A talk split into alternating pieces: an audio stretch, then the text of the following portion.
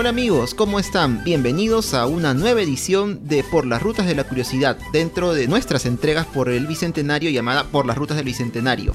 ¿Qué tal Jorge? ¿Cómo estás?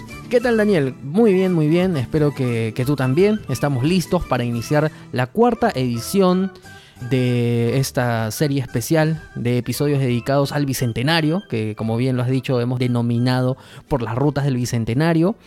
Durante los tres episodios anteriores hemos hecho un tránsito cronológico desde las primeras revueltas en plena época del virreinato, hemos pasado por las reformas borbónicas, hemos conversado sobre el movimiento revolucionario este, más importante de la época, encabezada por Tupac Amaru y Micaela Bastías, aunque de Micaela Bastías casi no hablamos mucho de ella y hoy les vamos a decir por qué. Luego hemos transcurrido por todo lo que sucedió en el Imperio Español a partir de la invasión napoleónica, lo que esto conllevó con las Cortes de Cádiz, las consecuencias que trajo con las juntas gubernativas aquí en América Latina y a partir de ahí, con el ánimo encendido, empezaron los procesos independentistas en toda la América y obviamente porque estamos celebrando el bicentenario de nuestro país. De hecho, este episodio está saliendo el 27 de julio y hace 200 años, estoy seguro, Daniel, que San Martín y Monteagudo estaban en plenos preparativos, estaban viendo cómo iba a estar los, bocaditos, los bocaditos. Los bocaditos, carajo, me olvidé los bocaditos, me muero. Los bocaditos, todo. Porque al día siguiente pues iba a ser la proclamación. Bueno, una proclamación que en realidad fueron cuatro proclamaciones, como ya lo hemos contado, eh, en distintas plazas. Y antes, bueno, la, proclamación en sí, claro, la del, la del 15 con la acta de independencia, esto... La declaración. La declaración, sí, ahí está, ahí, esa es la palabra correcta y luego vino la jura ya los primeros días de agosto. Hemos conversado de ello, hemos conversado este, de lo que significó el protectorado de San Martín, la influencia de Monteagudo en el protectorado de San Martín, la campaña de Arenales también, Luego este, San Martín se fue a Guayaquil a conversar con Simón Bolívar, un poco que pese a que se considera de que no se sabe muy bien qué pasó, más o menos hay algunas comunicaciones de Bolívar que nos dan cuenta de lo que se discutió esos días. Imagínate por dónde vamos pasando. Y luego San Martín regresa, sabemos que el 25 de julio Monteagudo pues lo sacan del poder, casi un año después de la declaración.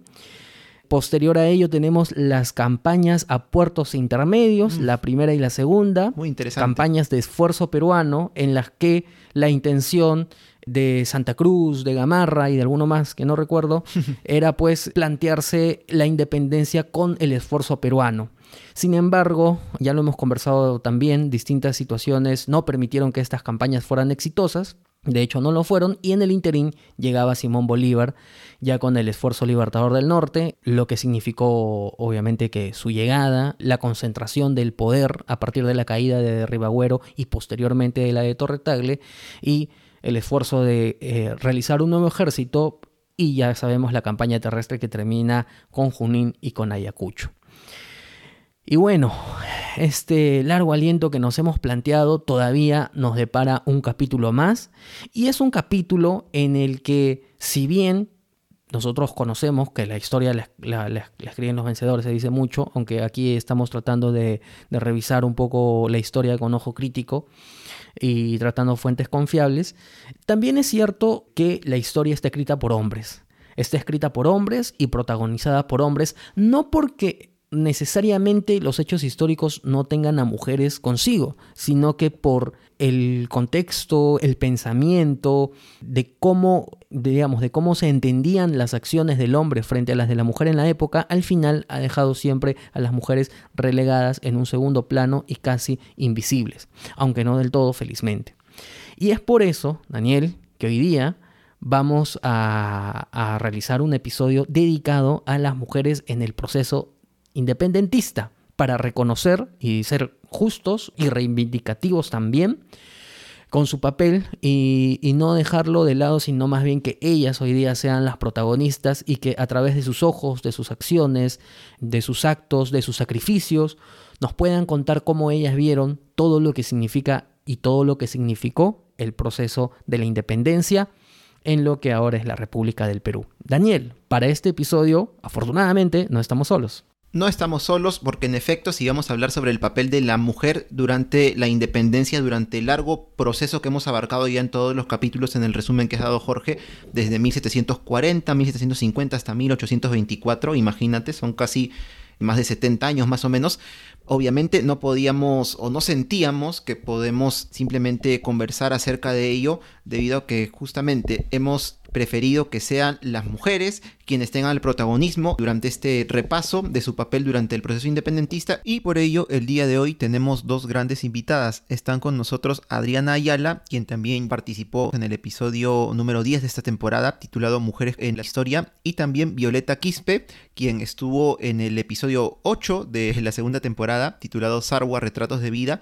Y en esta edición le hemos hecho una pequeña entrevista donde nos comentará un poco sobre su participación como parte de una eh, interesante y bonita muestra del LUM del lugar de la memoria llamada Las Independencias Regionales, Guerra, Mujeres y Participación Popular. Bueno, Adri, bienvenida a Por las Rutas de la Curiosidad. ¿Qué tal?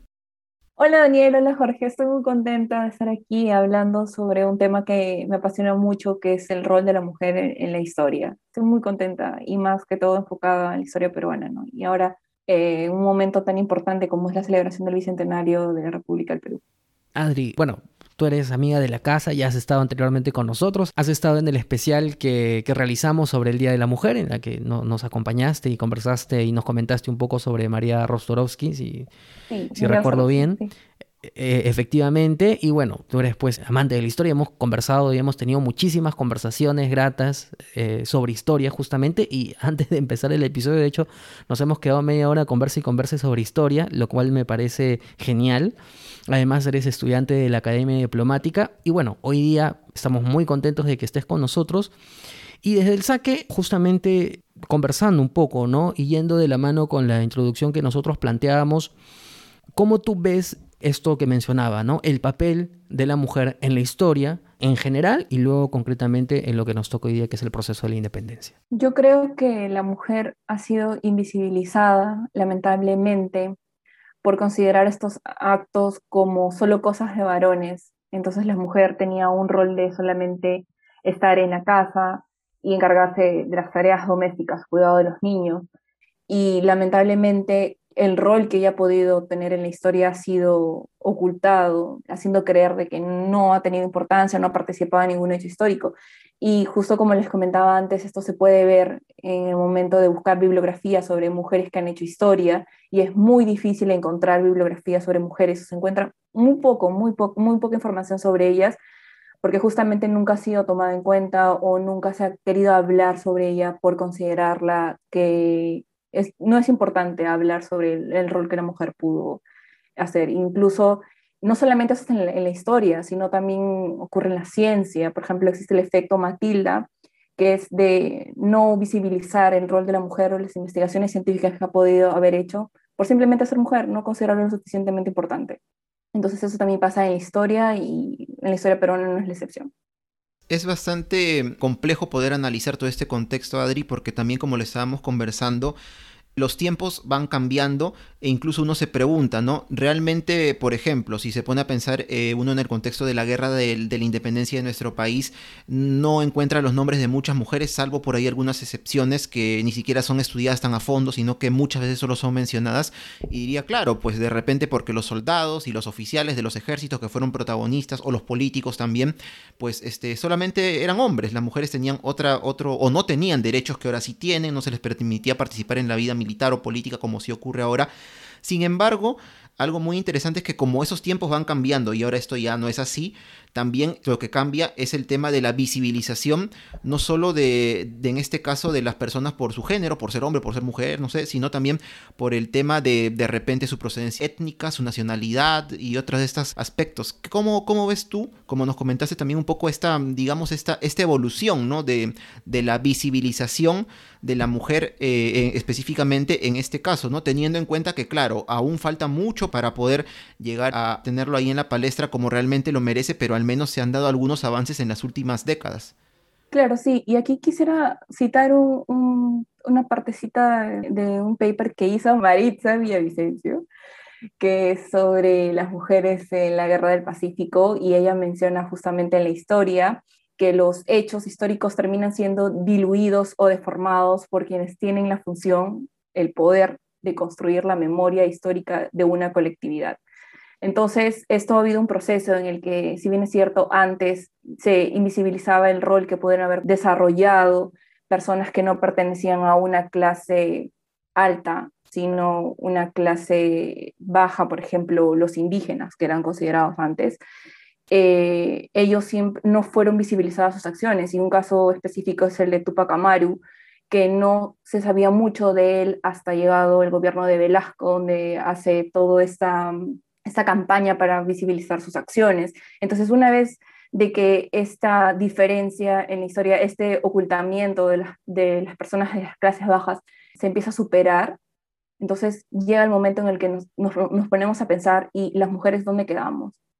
Entonces, es, también es una, es una oportunidad para, o justamente en el Bicentenario, eh, empezar a recalcar la labor que las mujeres han cumplido. Y aquí quisiera mencionar algo, es de que eso es algo que viene desde hace mucho tiempo y que también creo de que se debería incluir en, la currícula escolar, por ejemplo, cuando se habla de historia, se menciona a solamente héroes que fueron varones. Entonces las niñas solamente tienen un varón a quien seguir, pero no tienen una mujer a quien admirar. No admiran quizá a San Martín, a Bolívar, a Tupac Amaru, pero es que no tienen un rol de una mujer de fuerte, de una mujer valiente. Entonces, creo que eso es algo que también se debe cambiar y empezar por los colegios y enseñarles, ¿no? De que hay mujeres que hicieron cosas grandes en la historia peruana.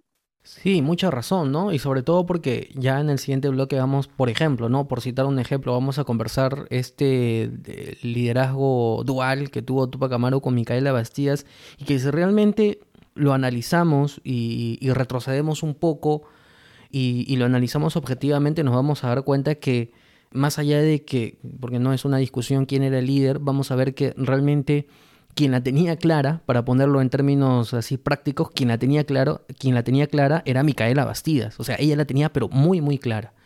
Y por eso sí, claro que es importante recuperar justamente esas figuras femeninas. Tú, tú hablabas un poco de, del tema de la dificultad a veces de encontrar bibliografía, y es cierto, y además la bibliografía que se encuentra es reciente, a partir de estudios mucho más complejos que se hacen, ¿no? Porque hay que revisar, pues, por ahí los textos escondidos, ¿no? O por ahí qué es lo que, más allá de lo que dice el texto en sentido literal, qué es lo que por ahí quiere decir que también me permita interpretarlo de otra forma, porque la verdad es que en los estudios más contemporáneos de los de pasados los hechos históricos nos encontramos pues que en realidad hay poco, ¿no? Hay algunas sí, ¿no? Y, hay algunos esfuerzos también para reconocer a la mujer como lo que hizo en su momento San Martín, como lo hizo también en su momento Bolívar, reconociéndolas oficialmente, ¿no? Que de eso también vamos a conversar. Pero bueno, en el siguiente bloque vamos a iniciar ya con el tránsito cronológico y hablar justamente de las protagonistas de hoy día, las mujeres en el proceso independentista.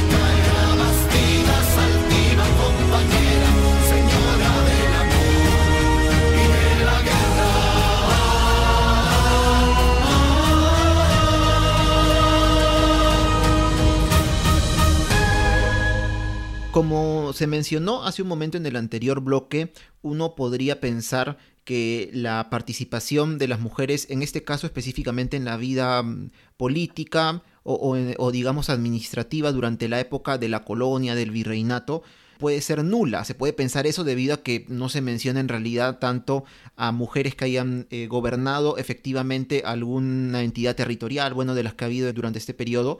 Pero vamos a darnos cuenta, algo bastante interesante, es que en realidad sí las hubo.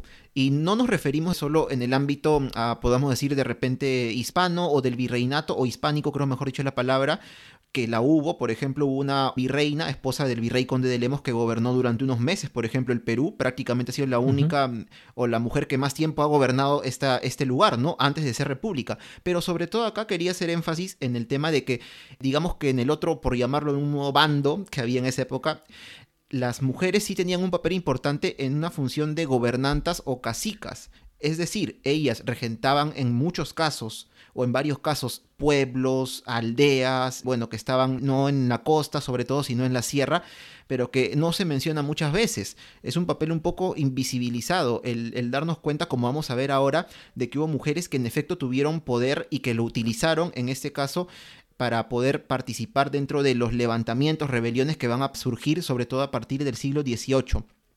Y en este caso, claro, nos podemos remontar a, alguna, a la revolución, por ejemplo, de Tupac Amaru, que es la que más se habla, el papel de Micaela Bastías, de quien vamos a hablar en un momento, pero un dato importante que hemos encontrado, Adri Jorge, y bastante interesante, es la participación de una mujer en una rebelión que fue eh, anterior a la de Tupac Amaru, y nos estamos refiriendo a la rebelión de Juan Santos Atahualpa.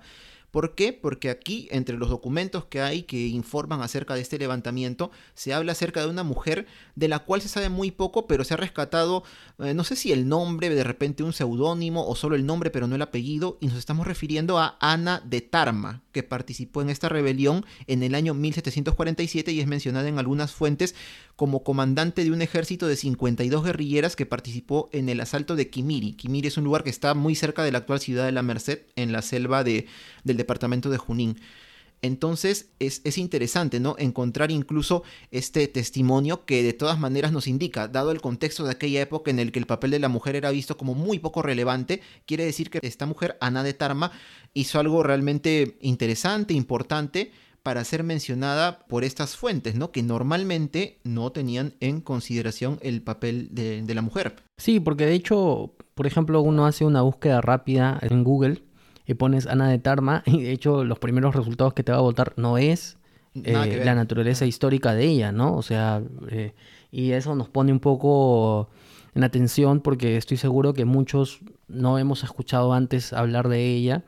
Y sin embargo, de acuerdo a lo que, lo que ha recogido Daniel y las fuentes, claro, como siempre las vamos a poner en la página web, ella muy probablemente comandó o se dice que era comandante de un ejército de 52 guerrilleras un poco en atención a la naturaleza de las acciones que hacía justamente Juan Santos Atahualpa, ¿no? Un Juan Santos Atahualpa que, que digamos, tuvo acciones interesantes, pero que al final desapareció, ¿no? Se evaporó, se evaporó, pero de todas formas dejó un antecedente importante en toda esta zona geográfica porque va a traer como consecuencia también de que esta zona ahora sea más resguardada por el ejército o por, digamos, las fuerzas del orden virreinal, pongámoslo así, y que posteriormente esto también va a ser importante en otros contextos, ¿no? Así que como punto de partida, al menos tenemos ahí a Ana de Tarpa, de quien pues no se sabe mucho, no se conoce mucho, se recoge eso, incluso el propio Juan Santos Atahualpa aparece y desaparece, entonces también,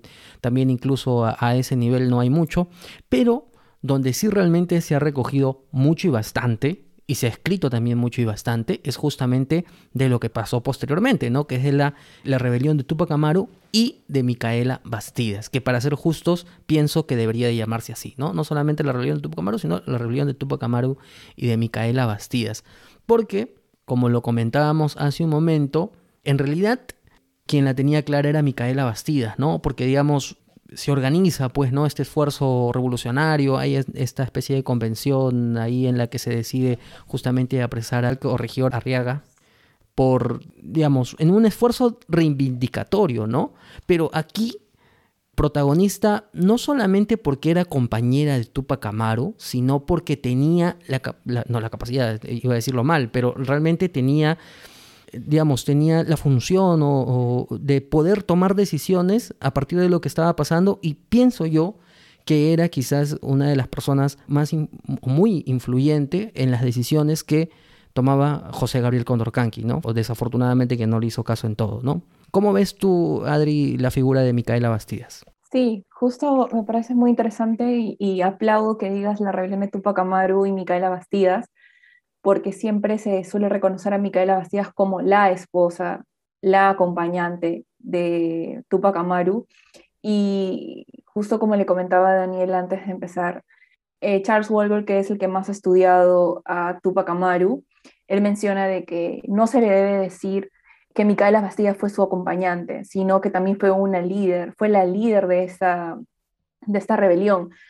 Y creo que ella fue muy importante por el tema de la logística y a veces solemos creer de que solamente es importante el soldado que está en la batalla, pero ese soldado si no tuviera alimentos, si no tuviera uniformes, que muchas veces lo ha cumplido una mujer o lo ha conseguido una mujer, entonces no tendría sentido. Entonces, Micaela Bastillas era muy importante en el tema de que ella sabía lo, lo, que quería y cómo se debía hacer, pero también era muy importante por el tema de la logística, ayudaba muchísimo y se quedaba a cargo cuando Tupac Amaru no estaba, por ejemplo, porque él era un comerciante que viajaba mucho.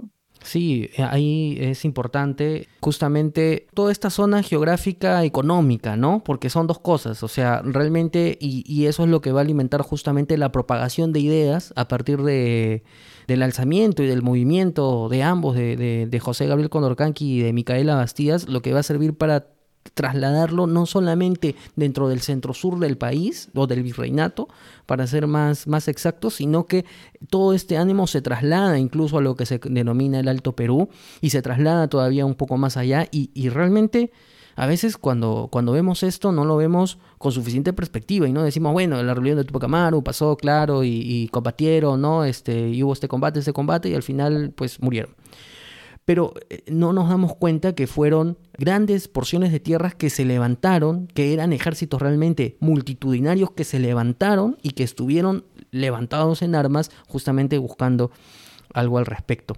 Y afortunadamente, decía yo, Daniel Adri, que lo que aquí sí tenemos es mucha información, porque correspondencia hay. Y yo creo que esa es quizás una de las mejores formas para entender la figura de Micaela Bastías, además que, que se casó muy joven con Tupac Amaru II, no sé si a los 15, 17 años, por ahí. Y realmente en su comunicación es donde nosotros vamos a entender realmente la importancia, porque en su comunicación realmente encontramos cosas como que ella toma las decisiones justamente a partir de la logística, qué es lo que se tiene que hacer y la comunicación que ella recibe es que le dicen, está bien, ¿no? O sea, es decir, no se hacen problemas con recibir sus órdenes y en cambio hacen todo lo posible para que sus órdenes sean cumplidas en este esfuerzo de, del ejército, ¿no? Ahí dentro de la extensa bibliografía que vamos a compartir hay una publicación en específico que eh, recoge bastante de estas comunicaciones y que realmente es, es muy importante. Aquí quiero añadir algo que sí ella mm, era, le, hacían caso y es que justamente en su cultura, en sus costumbres, era de que la mujer se encargaba de la casa, de la economía familiar, las, las tomas de decisiones dentro, por más de que el hombre era la cara, era el fuerte el que salía a la sociedad y decía se va a hacer esto, pero es que dentro de la casa la mujer era la consejera, la que estaba encargada de toda la administración. Y por eso creo también y entiendo de que se considera solamente a Tupac Amaru II como la cara, el, el, personaje importante, como la cara visible, pero a Micaela Bastidas no, porque justamente como ellos eran una familia, todas las conversaciones, eran íntimas y no eran tan públicas para que todos, todos pudieran verlos y, y, decir, no, ella también es muy importante. Sí, y en esto está el tema justamente de, la, de las cartas, que creo que Jorge nos quiere traer a colación una de ellas, porque son cartas que, claro, intercambian Tupac Amaru II con Micaela Bastidas, pero más allá del que pensar, ah, carta con su esposa, seguro para decirse cómo están los chicos, cómo van las cosas, como uno pensaría que se habla con su pareja, no solamente es eso, es también temas relacionados a logística, movimientos militares, movimientos militares del enemigo, o sea, una correspondencia que no es necesariamente o exclusivamente entre el esposo y la esposa, sino entre los dos líderes de una rebelión. Oye, ¿qué hacemos? ¿No? Manda tropas para acá, mandamos suministros, mandamos comida, mandamos ar armamento, y esto nos demuestra, junto con el tema también que creo que se mencionó hace un momentito, ¿no? De que hay otras cartas que son las que mandan a Micaela Bastías o Micaela Bastías misma envía, en donde se nota, pues, ¿no? Que su liderazgo no se pone en duda en ningún momento, para nada. Sí, hay eh, realmente comunicación de todo tipo, ¿no? Por ejemplo, hay una comunicación que justamente a partir de algunas órdenes que plantea Micaela Bastías, le dicen, ¿no? Este, mi señora doña Micaela, estoy citando, ¿no? Abro comillas. Mi señora doña Micaela Bastidas, muy señora mía, va doña María, mujer de don Francisco Cinderos, conforme vuestra merced manda en su carta que se le ha dado auxilio a don Diego, que era por la preocupación que ella tenía de salvar a a un, una persona dentro de todo este contexto. Hay, que tener en cuenta además de que las tropas que comandaba Tupac Amaru II y Micaela Bastías, no me animaría a decir que no eran tropas disciplinadas porque lo eran, pero hay que tener en cuenta que en su oportunidad, cuando se atacaron distintas ciudades, pues realmente vinieron con consecuencias bastante bastante importantes, ¿no? Que quizás sea una de las cosas por las que alguien ha, postulado, ¿no? Y, y, replico un poco esto, quizás sea una de las ideas por qué Condorcanqui demoró mucho en tomar la decisión justamente de plantarse en el Cusco y de tomar Cusco, porque quizás, y sabiendo que dentro de Cusco sí tenía cierto apoyo logístico y, y de dinero obviamente, no iba a ser totalmente capaz de controlar a sus propias tropas en el sentido de las represalias que se iban a tomar contra los criollos ahí dentro. Es una postulación. De todas formas, respecto a tomar el Cusco, la propia Micaela Bastidas le dice, ¿no? Y abro comillas una vez más. Bastantes advertencias te di para que inmediatamente fueses al Cusco, pero has dado todo a la barata, dándoles tiempo para que se prevengan, como lo han hecho poniendo cañones en el cerro de Picchu y otras tramoyas tan peligrosas que no eres sujeto de darle avance. Cierro comillas. Entonces ahí lo que vemos es que le está llamando la atención, ¿no? Oye, ¿por qué, ¿por qué no haces lo que te digo? Hay otra comunicación, no sé si la llego a encontrar, en la que prácticamente le dice, eh, tratando de llamarle la atención y tratando de exhortarlo, ¿no? Decir que vengas al Cusco, que le diga, mejor voy a entregarme a mis enemigos, ¿no? Por las acciones que tú estás realizando, por las malas decisiones que, que estás tomando o que no estás tomando.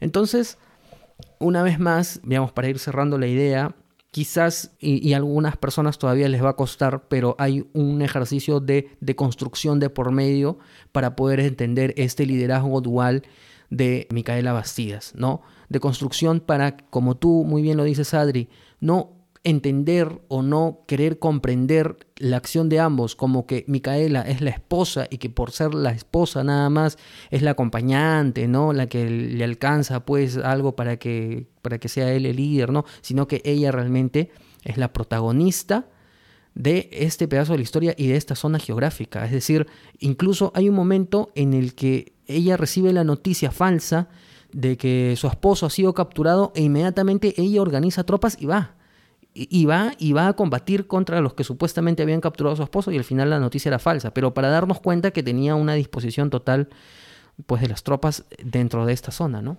Yo creo que también ella conocía mucho sobre la geografía, sobre, sobre esta zona, porque ella ocupaba el lugar de su esposo cuando él estaba en Lima, entonces ella asumía las funciones de curaca entonces como reclutando personas, como eh, cobrando impuestos. Entonces era una persona que conocía muchísimo y eso le ayudó en la rebelión, porque ya estaba cumpliendo funciones de, como curaca mucho tiempo antes de, de 1780.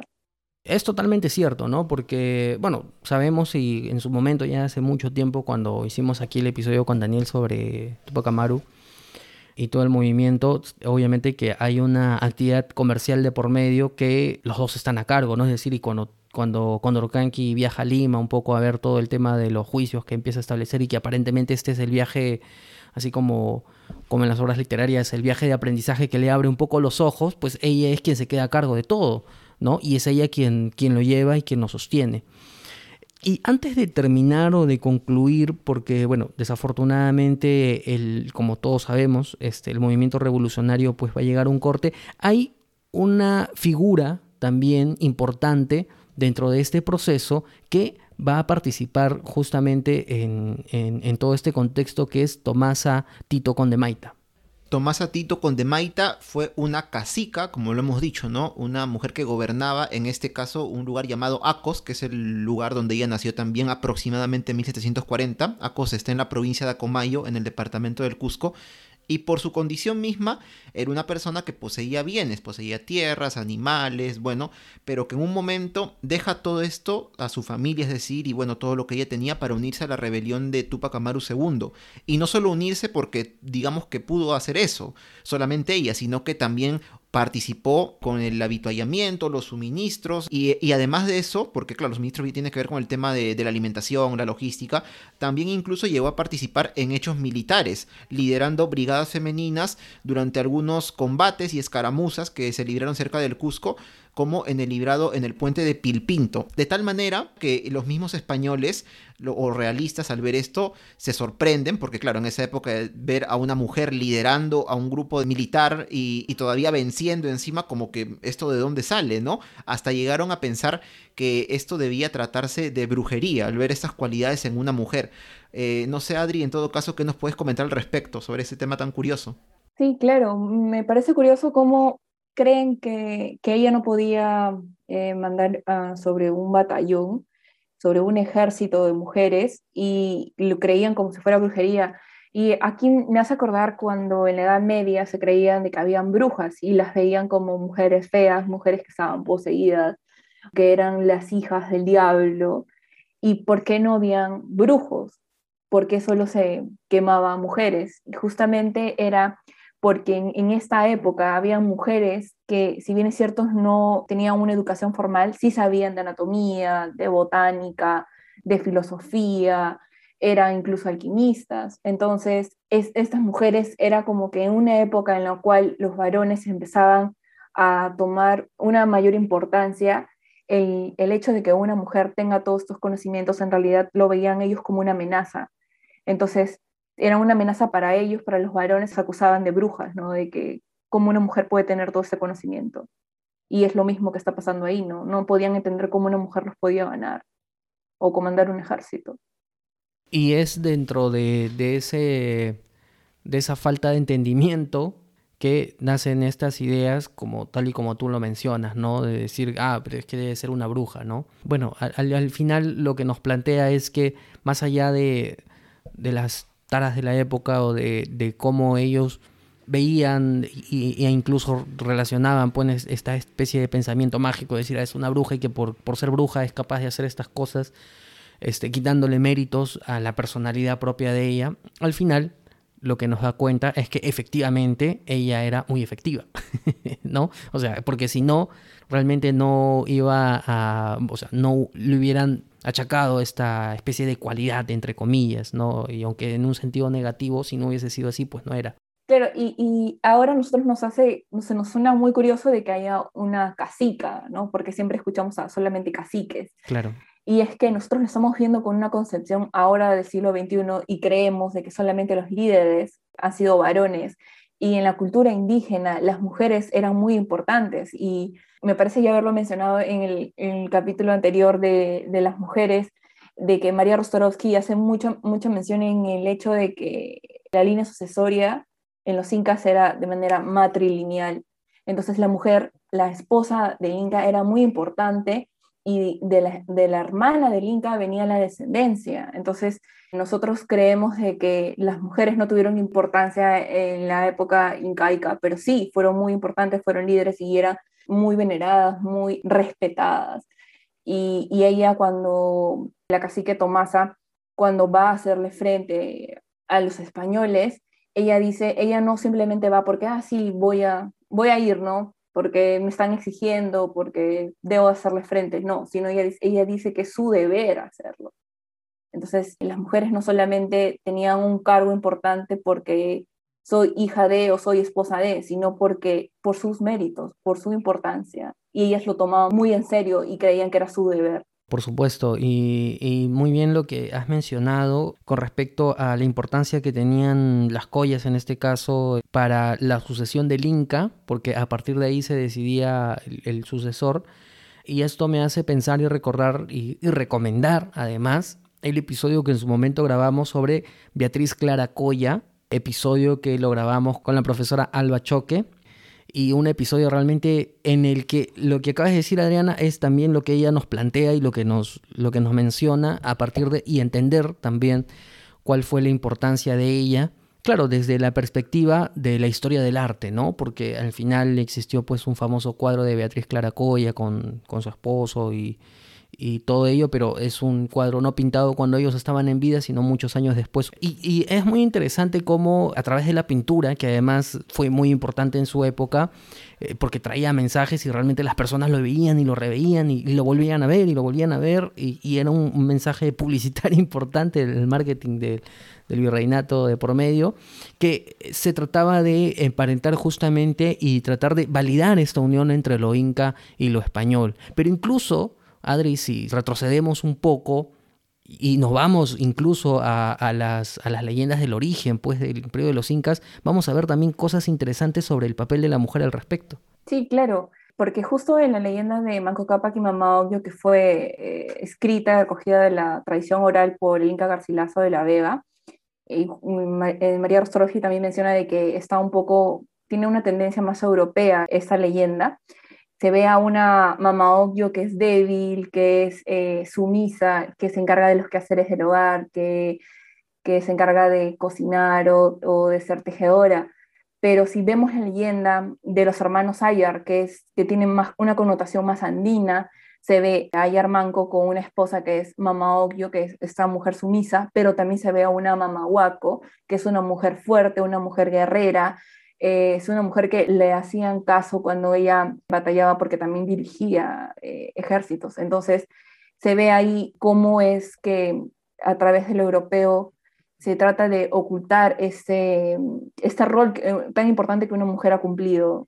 Sí, es, es totalmente cierto, ¿no? Ahí hay una diferencia importante y que es cierto que nos plantea de que bajo eh, el entendimiento del mundo andino, el papel de la mujer es importante, es realmente importante. Es más bien bajo el entendimiento del mundo hispano eh, y, el traído a, través, bueno, del mundo latino, pero vamos a ponerlo en el mundo hispano porque son los españoles quienes, quienes vinieron a colonizar, en el que en cambio la mujer sí no tiene esa, ese protagonismo y no tiene esa importancia derivado de muchas cosas, ¿no? Y ahí ya sería eh, irnos un poco del episodio porque tendríamos que hablar pues de, estas concepciones de, escala de valores y de, cómo, cómo ellos entendían el mundo a partir y de la influencia de la religión de por medio y bueno, muchas otras cosas más, ¿no? Pero es que ese, esos son puntos interesantes, ¿no? Porque al final 200 años después, en pleno virreinato y cuando inicia y regresando ya al tema de la rebelión, 200 años después, en plena rebelión, nos damos cuenta de que, de que sí,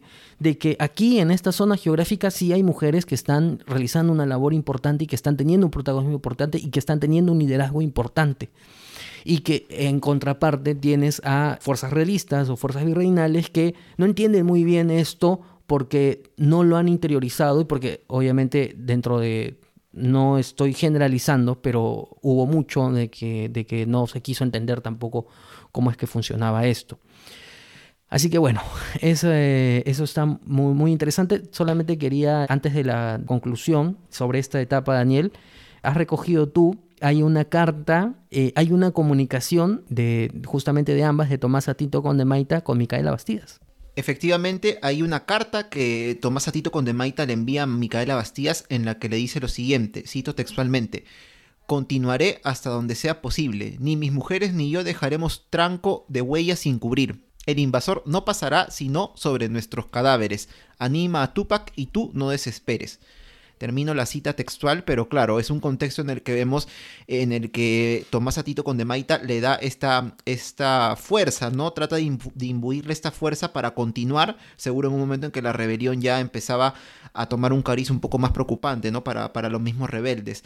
Sí, antes que, que ya termines con esa parte, Daniel, yo solamente, y disculpa por interrumpirte, pero es que este mensaje que tú has leído es un mensaje de sororidad, porque es realmente poderosísimo, poderosísimo y yo creo que este no somos descubridores de la pólvora, pero creo que este, esta frase debería de replicarse más veces y debería de estar presente, no sé, de manera masiva porque es, es muy potente, ¿no? Son dos mujeres en un contexto especial tan importante en las que ellas pues se brindan fortaleza y, resiliencia frente a ese contexto. Nada más, eso quería decir. Bueno, y antes de cerrar, como dije, este bloque, solamente quería mencionar justo el papel importante que tuvieron las mujeres en general, porque claro, Tomás Atito, Condemaite y Micaela Bastías no fueron las únicas líderes o mujeres que participaron aquí. También rapidito para mencionar está, por ejemplo, la figura de Cecilia Tupac Amaru, que era prima de Tupac Amaru II. Hay fuentes que dicen que era su hermana, pero me parece más que su prima, que participó en acciones militares y bueno, terminó también falleciendo porque fue condenada a destierro, no a muerte, sino a destierro en México, pero bueno, en el interín ella terminó falleciendo y también está el papel de las mujeres en la continuación de esa rebelión, porque como lo hablamos en el episodio respectivo, Jorge, eh, la rebelión de, de, Tupac Amaru II, digamos que continuó con la figura de Tupac Katari en la zona del Alto Perú, lo que hoy es Bolivia. Y allí también fue importante el papel de Bartolina Sisa, que al igual que Micaela Bastías era esposa, pero también líder dentro del movimiento de Tupac Katari, participó en acciones militares como el sitio que hubo a La Paz de 109 días que recuerdo que mencionaste, y también Gregoria Paza, que era hermana de Tupac Katari y también participó en acciones militares, y bueno, ambas fueron ejecutadas también, terminaron teniendo este final al igual que los otros, no los líderes, sino los otros líderes de esta rebelión, al igual que lo fueron ellas. Y al final, el movimiento revolucionario de Tupac Amaru II, de Micaela Bastidas y que han participado quienes acabas de mencionar, bueno, Bartolina Sisa más tarde, va a terminar el 18 de mayo de 1781 porque desafortunadamente tras una, una traición fueron capturados Tupac Amaru y Micaela Bastidas con sus hijos y con familiares y hay un punto, ¿no? Que a veces no nos ponemos a pensar y es que en realidad en el virreinato, eh, más allá de que se pudiera y que la Inquisición participara y que se pudiera ejecutar a personas, pues este tipo de ensañamiento no era común. Para nada no era común. Y un ensañamiento realmente bastante miserable, ¿no? Pero que obedecía justamente a ese intento de que, de que la ejecución de ambos y de su familia pues quedara en la retina de, de todos quienes lo presenciaron y obviamente de las zonas de, influencia donde ocurrió, ¿no? Porque desafortunadamente al final terminaron ejecutados, a Micaela Bastías le cortaron la lengua, solamente para empezar, y bueno, luego ya terminaron por ejecutarla igual que, que a Tupac Amaru II, y desafortunadamente queda, queda ahí. Terminamos este bloque y a continuación vamos a conversar de lo que continúa, porque esto solamente es el inicio, esto solamente es el inicio y a partir de aquí vamos a ver y nos vamos a detener en el siglo XIX y la participación de la mujer en las rebeliones y levantamientos. Entonces, nosotros no podemos permitir que el capitán de la Moya mande a matar a nuestros hermanos. Si quieren ir ellos, los españoles, que vayan a luchar, pero nosotros no vamos a permitir que nuestros hermanos, nuestros esposos, nuestros hijos vayan a la guerra. Manan Warmicuna, Chaymicuna, Rizunjik, cuartel Santa Catalinama y Mañasunjik, Chay, capitán de la Moya. Y continuamos con el programa y la historia también continúa, ya entramos en el siglo XIX, estamos en la etapa en la que surgen rebeliones y levantamientos por todo el Perú, específicamente o sobre todo en la zona centro y sur, aunque claro, se extendió por todos los lugares, luego hubo juntas de gobierno en otros países, bueno, en otras partes del virreinato en este caso. Pero claro, en este momento también hubo presencia femenina, por supuesto, solo que como podemos imaginarnos, no está tan bien documentada y por ende no hemos hablado, no hemos, perdón, escuchado hablar mucho de ellas. En primer lugar, queríamos mencionar ahora el caso de Ventura Jalamaki. ¿Quién será Ventura Jalamaki? Se sabe muy poco de ella, se sabe que era originaria de Huamanga y que probablemente su nombre sea un seudónimo, porque se recoge como nombre real probablemente Ventura o Buenaventura Barrientos. Su historicidad dentro de todo está en debate. Ahora, ¿qué hizo Ventura Jalamaki? lo que ella hizo fue participar en un contexto interesante que es la rebelión del Cusco de 1814, que como sabemos se extendió por gran parte del sur. Llegó a La Paz, llegó a Arequipa, llegó a Huamanga, donde ella vivía, y según se cuenta, su oficio de ella era panadera, y jalamaki significa brazo o mano, sobre todo desnuda, ¿no? Porque dicen que ella se remangaba para cuando entraba en acción en general, por eso se le conocía así. Pero lo que ella hizo rapidito nada más era o fue liderar a casi mil mujeres, o sea, es una cantidad impresionante, mil mujeres en un motín, en un motín contra el cuartel de Santa Catalina de la ciudad de Huamanga, que actualmente lo podemos encontrar junto a la Plaza del Arco, donde iba a ser fusilada años después María Parado de Bellido, que vamos a hablar de ella también en este episodio, cerca del actual Girón Quinoa, en la zona norte del centro histórico de, de Huamanga o Ayacucho. Y claro, eso lo hizo para evitar que los realistas que estaban acuartelados en Huamanga pudieran unirse al ejército que luchaba contra la rebelión de los hermanos Angulo y Pumacagua, la rebelión del Cusco, que bueno, estaba por el momento fuera de la ciudad. Y aquí hay un tema interesante, porque claro, las mujeres participan en esta rebelión, mil mujeres instan a los vecinos a unirse a la rebelión, la misma aventura Jalamaki se pone de boca con un capitán español. Entonces es, es bastante interesante ver cómo esta actuación de ella quizá, claro, quedó recogida, pero si no fuera por eso, de repente ni siquiera sabríamos de su existencia. No sé en todo caso, Adri, si podrías comentarnos qué opinión te merece este tema de entender de repente como una vez más nos damos cuenta, ¿no? De que en este tiempo realmente el papel de la mujer era visto de una forma tan, ¿cómo llamarlo? Tan, tan ínfimo, es que, es que sí era visto, ¿no? De que no era tomado en cuenta y, realmente quienes pasan a la historia, sobre todo en este contexto ahora de las rebeliones, son generalmente hombres. Acá, acá, es interesante encontrar el nombre de una mujer dentro del contexto de la rebelión de Pumacabo y los hermanos Angulo, porque normalmente uno, uno no pensaría esto. Sí, sí, tienes mucha razón, Daniel porque incluso para mí, que, he venido leyendo el rol de la mujer en la historia, nunca había escuchado hablar de ella y siempre, como tú mismo lo mencionas, hemos escuchado hablar de la, rebelión de los hermanos Angulo o de Mateo Pumacagua, pero no de, de, de las mujeres que fueron también importantes en este proceso. Sí, y de hecho es interesante justamente este punto, ¿no? Lo que pasa es que al ser Ventura Calamaki, es que son varias cositas, ¿no? Porque en primer lugar su, su figura no está totalmente demostrada, y ahorita vamos a decir por qué. También es cierto de que si bien su figura eh, está ahí, claro, posteriormente vino María Parado de Bellido y es realmente a quien nosotros reconocemos más, ¿no? Lo, lo curioso con ella, con Ventura Calamaki, es quizás el mejor ejemplo de lo que conversábamos al principio, ¿no? Es decir, eh, o, bueno, no, ya no me acuerdo si lo conversamos en el episodio de la conversación previa, pero era un poco sobre que desafortunadamente hay muchas mujeres que sí han hecho cosas, que sí han sido protagonistas, sin, querer serlo, ¿no? Pero o sea, sí han sido parte de y que desafortunadamente no las conocemos y que no sabemos absolutamente nada de ellas porque no pasaron, porque nadie escribió sobre ellas, porque nadie ni siquiera recogió su nombre este, y se perdieron, ¿no? Entonces, ¿qué es lo que pasa justamente con ella? Es que no se recoge su nombre, sino se recoge un apodo y luego no hay nada más, o sea, no hay un testimonio de que se, se acusó, se enjuició, se persiguió a una persona este, así, ni nada por el estilo, sino es muchos años más tarde cuando hay una, una persona, una señora, que hace un reclamo ante la autoridad sobre algo que, que quería reclamar y, y al final se dice que pues que es una señora de apellido Ventura, eh, pero con, con B, ¿no? Ventura, algo así.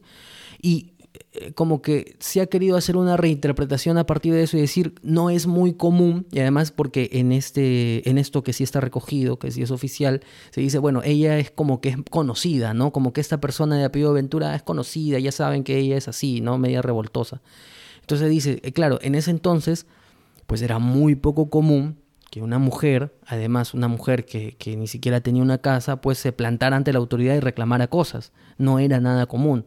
Entonces ahí viene la relación de que, ah, probablemente sea ella la misma que participó en la rebelión anterior y que fue parte de, ¿no? Entonces, imagínate el ejercicio mental que tenemos que, que, realizar y el ejercicio historiográfico además que se tiene que realizar para poder plantearnos y, realmente buscar las fuentes de la existencia de ella porque en su momento pues no se recogió. Pero bueno, de todas formas, como decía Daniel, participó en este contexto de la rebelión de Cusco de 1814. Otra de las personas que, que tuvo también participación ahí fue Brígida Silva de Ochoa. Y de hecho, hace poco el BCR ha hecho una, un esfuerzo por traer también la figura de las mujeres eh, en el proceso independentista y ha sacado unas monedas. Creo que, que, por ahí tengo algunas, son tres monedas, una de ellas es de Brígida Silva de Ochoa, otra de ellas es de las hermanas Toledo y la otra, si mal no me equivoco, es de María Parado de Bellido. De María Parado de Bellido, ¿no? Ahí está, y, y de hecho para mayor información hay un PDF del propio BCR donde recoge información muy bien sustentada y nos plantea eso, así que les recomendamos que, que por ahí busquen sus soles. Daniel, ¿qué nos deja Brígida Silva de Ochoa? Vamos a ver que el papel de Brígida Silva de Ochoa es interesante en el tema, sobre todo, una vez más, de ya un contexto, digamos que un poco más ligado a lo que es la capital, a Lima, ya que ella participa como espía o informante al tener un hijo en el ejército realista, poder informar a los patriotas que se van formando en diversas rebeliones, también algunos que están fuera. Entiendo que ella tuvo un papel informando sobre temas que conllevaron a que se lograra la victoria de Maipú, que consolidó la independencia de Chile, por ejemplo. Y también al ser una persona, una mujer de familia, de clase acomodada, también participando con el tema, una vez más, ¿no? Logístico, suministros, dinero, incluso yendo a tratar como que, digamos, de, consolar o de, Y también al mismo tiempo, claro, encubriéndolo de esta forma, mantener informados a personas que eran encarceladas en el Real Felipe por las acciones patriotas o a favor de la independencia o de las rebeliones que podían tener. Entonces, una vez más, ¿no? Es un papel que muchas veces no lo tenemos tan en cuenta. Por ejemplo, Brígida Silva de Ochoa, de repente yo, yo he escuchado de ella simplemente porque hay una avenida con ese nombre en el distrito de San Miguel, en Lima. Si no, ni por acá realmente, y sinceramente, ¿no? Entonces, eh, de todas maneras, por ejemplo, en el PDF que mencionas, Jorge, hay bastante información acerca de ella por si quieren los ruteros tener información un poquito más completa acerca de esta, de esta persona, como vemos, también participó, siendo mujer, en el contexto de la independencia. Sí, y, y aquí quería mencionar lo que me parece muy curioso, es cómo las mujeres se han desempeñado como espías, y creo que este rol ellas las podían cumplir muy, muy fácil, lo podían hacer muy bien, debido a que intuyo, ¿no? Que los hombres no creían que una mujer podía ser espía o no creían que podía ser tan inteligente para entender las tácticas militares o para poder ir y, decirle a, un patriota. Entonces, me parece muy interesante cómo las mujeres tomando esa ventaja eh, ayudaban al ejército patriota, ¿no? Siendo, siendo espías. Es, es muy curioso cómo, cómo ellas como las creían de, ser débiles y de no poder eh, ayudar en nada, era, usaban esto a su favor para poder transmitir información beneficiosa para el ejército patriota. Y, al final se aprovecha, se aprovecha una circunstancia que, que claro, alguien diría desfavorable, que, que lo era en términos generales, es decir, plantearse que la mujer pues no era capaz, ¿no? Y, y plantearse como ventaja eso de decir, ah, ¿tú crees que no soy capaz? Muy bien. Ese, ese anonimato, entre comillas, me va a permitir justamente desarrollar esas actividades, ¿no? Entonces ahí tenemos a Brígida Silva de Ochoa, un poco pasando un poco rápido porque realmente hay mucho de lo que queremos hablar y, participar. Y de todas formas hay que decir, y, ya más adelante lo vamos a mencionar, que en su momento Brígida Silva de Ochoa fue condecorada por el Libertador, por el Generalísimo, por San Martín, es este, condecorada junto y, dentro del esfuerzo también de San Martín de condecorar a muchas mujeres, hombres y mujeres que fueron partícipes del proceso independentista y ahí hay que hacer un, punto importante, ¿no? Porque el LUM, el Lugar Único de la Memoria, está realizando una exposición temporal justamente planteándose la participación y la independencia desde los procesos regionales, pero también la participación de la mujer y dentro de ello está el reconocimiento o los reconocimientos que realizaron en su momento. Pero como protagonistas también de, este, de estos levantamientos, Daniel, solamente para mencionar rápidamente, tenemos a un par más. Así es, justo en este lugar que menciona Jorge, dentro del lugar de la memoria, esta exposición, se menciona el papel de Simona Goñi, entiendo que es con tilde, Goñi, en cuyo domicilio, en la ciudad de Huánuco, se realizaban y permitían encuentros que servían para organización de tropas en el contexto, en este caso, de la rebelión de 1812, ¿no? la liderada por Crespo y Castillo. Y también otra figura curiosa, importante, dentro del contexto de las rebeliones que ocurrieron en el Cusco, desde los hermanos Angulo, y otras tantas después, es el papel de Juana Noín, que fue detenida en esa ciudad en el curso de 1815 porque le encontraron documentos subversivos y piedras de chispas, entre comillas. Entiendo que debe ser un tipo de arma. El tema es que ella era una mujer que a diferencia de muchas en aquella época, o que no se les permitía muchas en aquella época, era una mujer muy liberal, muy instruida y además de un carácter muy independiente. Incluso llega a ser apresada después, acusada de participar en otra revuelta, pero claro, en un momento ella dice, a mí me están acusando no por eso, sino porque les llega y les da cólera ver una mujer siendo como yo, que monta caballo, que va a fiestas, que participa, que trae documentos, que actúa como espía, que, y que se trata igual igual con los hombres, ¿no? Y bueno, al final, de todas maneras, ella también termina siendo condecorada ya en la época republicana, entiendo que debe ser por Bolívar, porque es en el año 1825, pero es un caso curioso también de ver en general ahora el papel de la mujer, no en el contexto solo de la independencia, sino de la sociedad en aquella época. Estamos hablando de inicios del siglo XIX. Creo que también esto se debió a que ya eran personas que, estaban siendo, la sociedad misma estaba siendo influenciada por la, por la ilustración, ¿no? Entonces ya era como que las mujeres no tenían una educación formal, pero ya eran más autodidactas, ya llegaban libros, ya habían conversatorios, debates, entonces ellas ya podían instruirse más, cosa que no pasaba antes, ¿no? Que solamente podían ayudar eh, en temas de logística. Así es, y, bueno, ahí está parte del aporte también importante que no solamente sucedió aquí en el Perú, sino también en otros contextos dentro siempre del proceso independentista y ya de una manera más amplia pues en distintas etapas de la historia,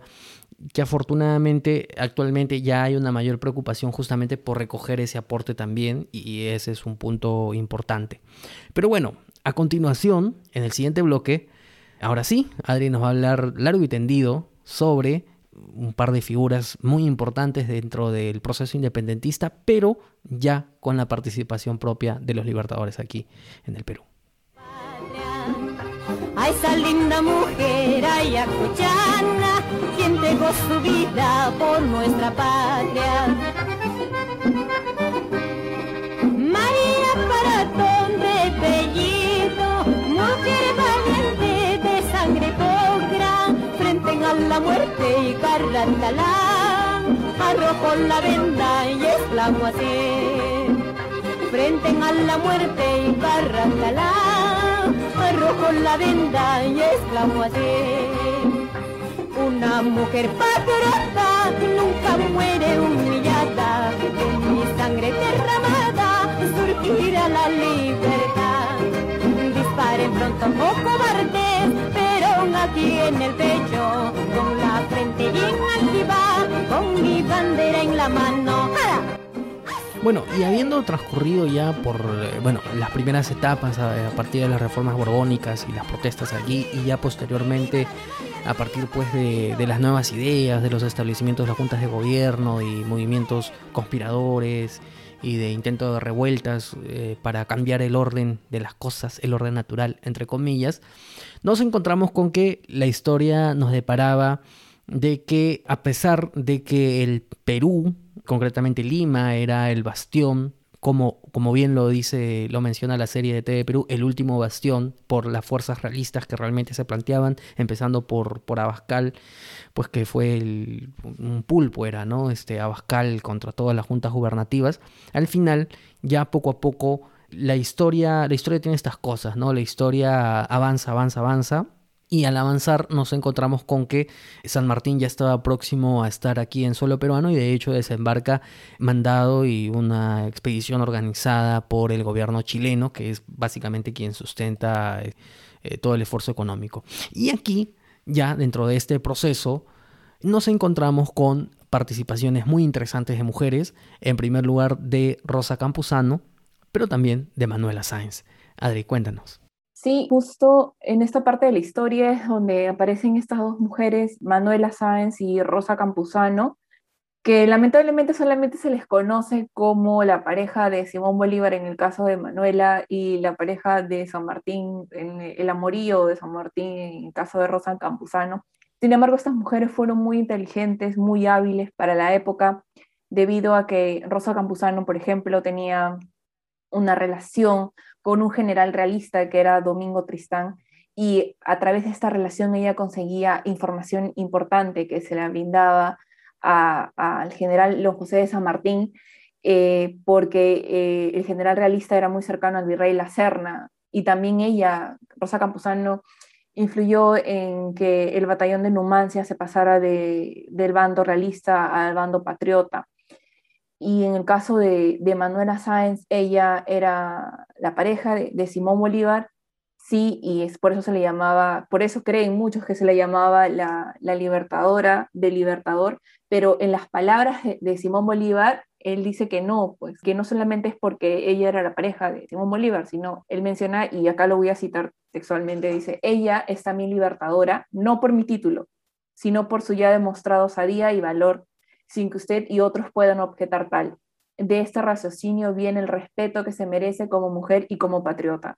Entonces ella no simplemente fue la pareja de Simón Bolívar que lo acompañó y que para muchos la consideraban una loca enamorada de él, sino que era una mujer muy inteligente, era muy hábil. Durante esta etapa del, bueno, en el caso de Manuela Sáenz, de la consolidación de la independencia, fue muy importante su rol. Y acá podemos darnos cuenta en el caso de Manuela Sáenz la importancia que ella tuvo porque claro, más allá de recordarla por el tema de Bolívar específicamente, es que ella fue condecorada por San Martín. Es decir, antes de que llegue Bolívar acá, fue condecorada con la Orden del Sol. Entonces, claro, nos damos cuenta, también teniendo en cuenta que, valga la redundancia, que Manuela Sáenz, por ejemplo, participó, eh, se comenta, creo que Sucre menciona en un parte, me parece, en algún momento, que ella participa en la batalla de Ayacucho. Claro, no, no necesariamente en primera línea ahí con el fusil, pero claro, en algún momento sí entra como que en combate, pero en otro momento atiende a los heridos, va con los muertos, pero participa dentro del campo de batalla. Es interesante entonces ver acá su participación. Sí, porque Sucre incluso le manda una carta a Bolívar donde le dice que ella ha luchado como un soldado más que no hicieron ninguna distinción por ser mujer, sino ella era una mujer muy fuerte y ella amaba mucho la aventura, el riesgo, y por eso es que decide ir a, la batalla de Ayacucho y pelea sin ninguna distinción. Así es, pelea sin ninguna distinción, además es curioso, ¿no? Porque ella incluso llega a alcanzar el grado de coronel. La coronela. Claro, ¿no? Entonces, a mí eso me llama la atención y, digamos, nosotros aquí en el episodio, si bien todavía no le hemos dedicado un biografiando a Manuela Sáenz, sí le hemos dedicado un biografiando a otro personaje interesantísimo, ¿no? Que es la Mariscala y que realmente también tiene un liderazgo absoluto y lo traigo a colación porque, digamos, es cierto de que las labores que habría, se habría planteado Manuela Sáenz también eh, van dentro de esa misma, dentro de esa misma línea, ¿no? Quizás, obviamente, muchos años más tarde o años más tarde, la mariscala pues va a tener un protagonismo a tal punto pues que casi casi es, es la presidenta también del país. Sí, pues se podría decir como que es la, la primera y la única presidenta que ha tenido Perú, ¿no? Por su importante labor y por ser consejera de Gamarra, eh, de negociar tratados también y de asumir eh, el mando cuando su esposo no estaba. Claro, entonces en contraposición tenemos una Manuela Sáenz que realmente además toma la decisión digamos, e, es cierto que ella se casa, se casa joven, pero se casa también un poco porque, digamos, obviamente las circunstancias, ¿no? Es decir, es un matrimonio con una persona pues que le lleva casi 30 años de edad, pero que a ella le sirve justamente para salir de donde estaba y un poco como que relacionarse, ¿no? Relacionarse en otra esfera social y a partir de ahí empezar a hacer acciones y luego, ya más adelante, cuando se separa, se va a Guayaquil y es ahí que conoce a a Simón Bolívar y, y, es ella quien toma las decisiones que quiere tomar, porque es cierto de que y, es acompañante de Bolívar y mantienen una relación y todo ello, pero es que es realmente ella quien quiere estar ahí, quien quiere estar en el, al frente, quien quiere tomar las decisiones, se hace cargo de la propia correspondencia de Bolívar. Entonces, realmente es muy, muy interesante el papel que ella cumple. Y claro, cuando a veces hablamos pues en la batalla de Junín y Ayacucho y hablamos que la mar, que etcétera, etcétera, que los úsares, qué sé yo, que son importantes, que fueron los que tomaron las decisiones, pero también ahí había mujeres que estaban presentes, ¿no? Dentro de ellas, la propia Manuela Sáenz combatiendo al lado de los soldados y ayudándolos y, tratando de que todo esté bien. Sí, incluso me pongo a pensar en cómo ella se pudo haber sentido en ese momento, porque habían dos bandos, ¿no? Uno que sí la consideraba que era una pieza fundamental para la revolución de Simón Bolívar, pero había otro grupo que era más conservador y la, la veían como inmoral, como poco femenina. Incluso Ricardo Palma menciona que ella es una equivocación de la naturaleza, porque justamente toma actitudes que se creían que era solamente para varones. Una de ellas es de que ella, por ejemplo, no lloraba, sino se molestaba, renegaba cuando algo no, no iba bien. Y eso es algo que supuestamente los hombres no más hacen, ¿no? Los hombres no lloran, siempre hemos escuchado decir. Sí, claro, claro, claro. Solo, solo un datito ahí este interesante sobre Manuela Sáenz porque ella termina al final, bueno, por temas políticos, en fin, tras la muerte de Bolívar, la destierran de Colombia, se va a Jamaica por un año creo, vuelve a Ecuador, la sacan de ahí y termina su vida prácticamente aquí en la costa norte, en Paita, donde recibe visitas interesantes. No solamente, como dices Adri, Ricardo Palma, sino también vino Simón Rodríguez, que fue el, maestro de Bolívar, vino Giuseppe Garibaldi, que es un personaje muy importante en el tema de la reunificación italiana, vino Herman Melville, el autor de Moby Dick, La ballena blanca, también conocía a Manuela Sáenz, y bueno, se comenta que ella al momento de fallecer, que no fue tan mayor tampoco, pero por una epidemia de difteria que hubo, era una persona comprometida con la sociedad del lugar, muy querida, y, bueno, ¿no? Nos, hace ver también esas cualidades que ella mantuvo, esta firmeza de espíritu y todo, que los tuvo hasta el final de sus días, ¿no? Muriendo en Paita, como dijimos acá en, nuestro país. Sí, sí. Igual habían personas que sí reconocían la importancia de, Manuela, pero también me parece un poco injusto la manera en cómo ella termina, ¿no? En la pobreza, después de haber hecho tanto, no solamente por Perú, sino por los otros países que Simón Bolívar también había liberado. Así es. Y bueno, de- del otro lado tenemos a Rosa Campuzano, que es también protagonista, pero desde su propio rango de acción, ¿no? Porque Rosa Campuzano es protagonista a partir de, tener esa facilidad de tener un contacto tanto con las fuerzas realistas o con la aristocracia realista, pero también el contacto que tiene con las fuerzas libertadoras, ¿no? Entonces, esa, esa mm, posición estratégica, porque es una posición estratégica, ella la sabe utilizar muy bien justamente para beneficiar al lado patriota, ¿no? Entonces, es, es importante y es cierto que hay historiadores que han mencionado, como tú lo decías hace un momento, Adri, que ella tuvo un papel aparentemente muy importante justamente para el traslado del batallón Numancia eh, encabezado por Lamar, ¿no? Lamar que va a terminar convirtiéndose también en, en un personaje importante dentro de las fuerzas patriotas con las posteriores campañas. Y mencionábamos hace un momento, dentro de la exposición que tiene LUM, exposición temporal que tiene y que recomendamos mucho que vayan. Y aquí lo que tenemos es que hay un panel en la que está quienes fueron reconocidas con la Orden del Sol de Don José de San Martín y quienes fueron reconocidas también por la medalla Bolívar en la época del Libertador Bolívar. Hay que decir de que en la época de San Martín fueron reconocidas con medallas oficiales 157 mujeres quienes recibieron la Orden del Sol y luego cuando estuvo Simón Bolívar fueron 24 mujeres quienes obtuvieron la medalla con el busto de Simón Bolívar. Y podemos leer todos los nombres de las mujeres que fueron reconocidas, así que un homenaje justo para ellas, están sus nombres puestos ahí y efectivamente dentro de ellas pues está Manuela Sáenz y Rosa Campuzano también. Y algo que quisiera mencionar, un dato curioso, es de que esta condecoración que recibe Rosa Campuzano, ella se convierte en la primera mujer afrodescendiente en recibir este, un reconocimiento en toda la historia republicana. Sí, totalmente cierto y está bien decirlo y eso también plantea poco los pensamientos de, de, San Martín, ¿no? Que más allá de si estábamos de acuerdo en el pensamiento monárquico o en el establecimiento de la monarquía o no, esa visión liberal que tenía realmente era muy importante, ¿no? Desafortunadamente quedó ahí y, y al final la constitución que salió, que no estuvo él, o sea, él convocó el Congreso, vamos, y el Congreso empezó a debatir, pero al final la constitución pues nunca eh, nació muerta. También de, por la influencia de nuestro querido amigo Monteagudo. bueno, ¿no? Y ahí está también Monteagudo dentro de todo este contexto y que además una vez más recomendamos el episodio que realizamos ahí con Renato Medina conversando con Monteagudo. Justo lo que comentas, Jorge, es interesante cómo el, el, la importancia de las mujeres afrodescendientes y aquí también se ve cómo las mujeres esclavas también apoyaron a la causa de, de don José de San Martín en la causa de la liberación de Perú porque justamente buscaban este cambio, ¿no? este, este, esta esperanza que les da eh, San Martín de, de, que haya, de que haya un cambio en el régimen que estaba habiendo aquí en Perú. Y aquí me has hecho acordar en un extracto de un libro que mencionan que cuando San Martín llega, habla en quechua, cuando llega a Pisco, les, se dirige en quechua y les dice que había llegado el momento de recobrar los derechos que ellos habían perdido, que toda la población había perdido. Y aquí se ve cómo hay una conexión, un vínculo. No, no se menciona exactamente si es que él habló en quechua o si es que tuvo un traductor, pero se quiso comunicar en quechua para que pudieran entender que él venía a liberar el país. No lo tenía yo, no lo tenía ese dato. Interesante, ¿no? Se los voy a pasar. Interesante porque además lo que te plantea es esto que después va a ser una declaración del Congreso firmado por Luna Pizarro, ¿no? Ese, ese entendimiento de que todos somos ciudadanos y todos somos iguales, ¿no? Que desafortunadamente, pues, eran ex ex excepciones, eran excepciones a la regla porque en realidad la mayoría pensaba de otra forma.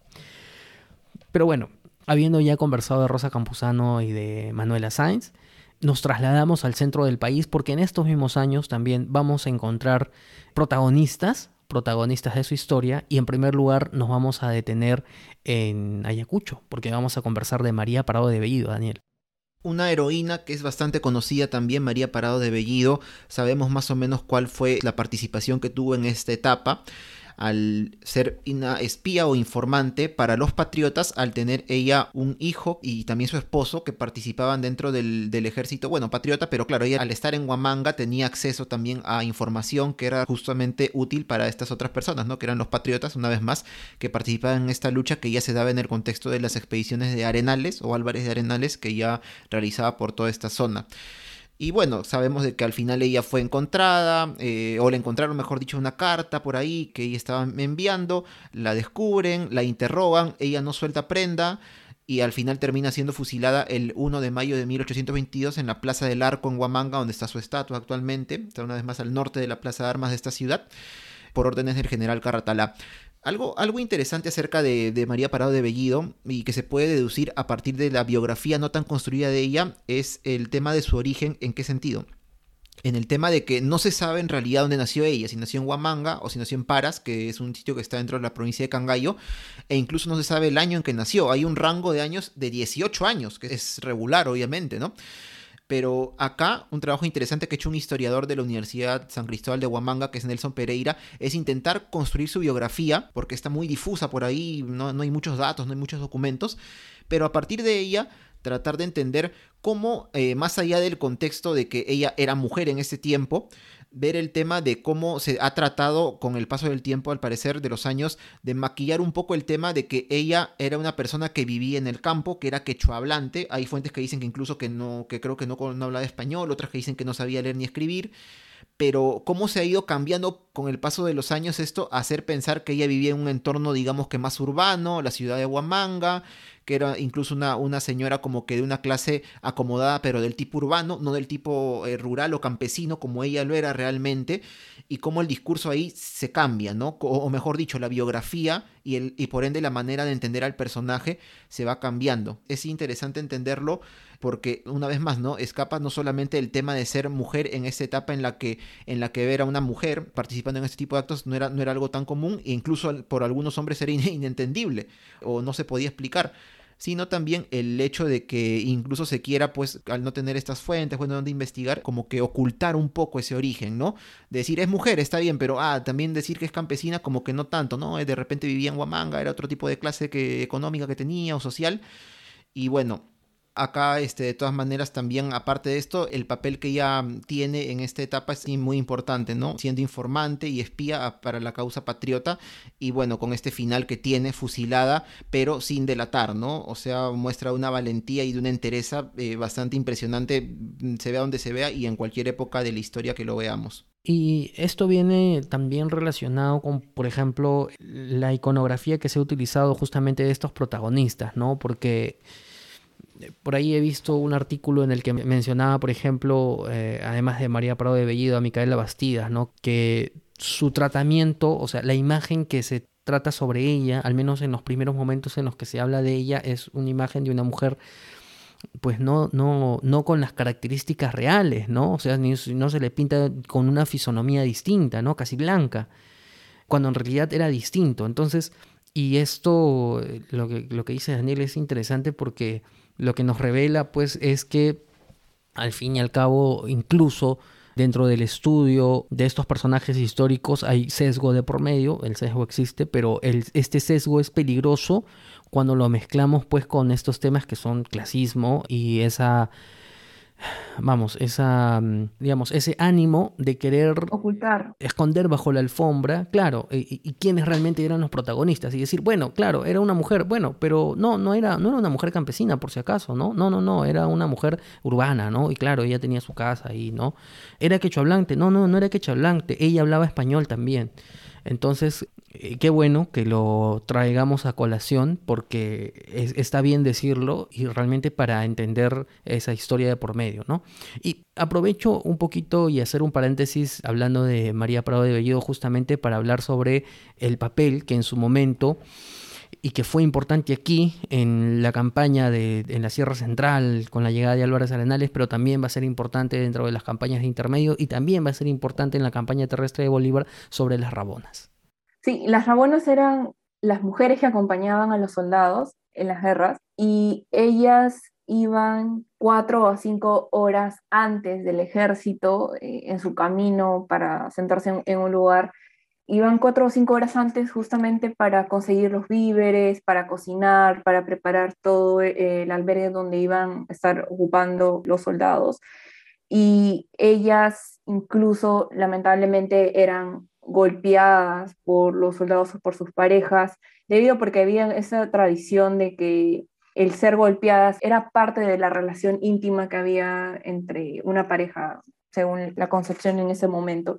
Y hay un extracto del paper de Vicencio que menciona que Sucre ve ese maltrato que estaban teniendo las, las rabonas y dice, no, o sea, reclama y les dice, no, no puede, no puede ser posible lo que está pasando porque a una mujer no se le debe golpear, pero es que él lo estaba viendo como nosotros lo vemos ahora, pero según cómo ellos los veían, para ellos estaba bien eh, el que sean golpeados. Obviamente no estoy justificando esto, pero era así como, como pasaban las cosas.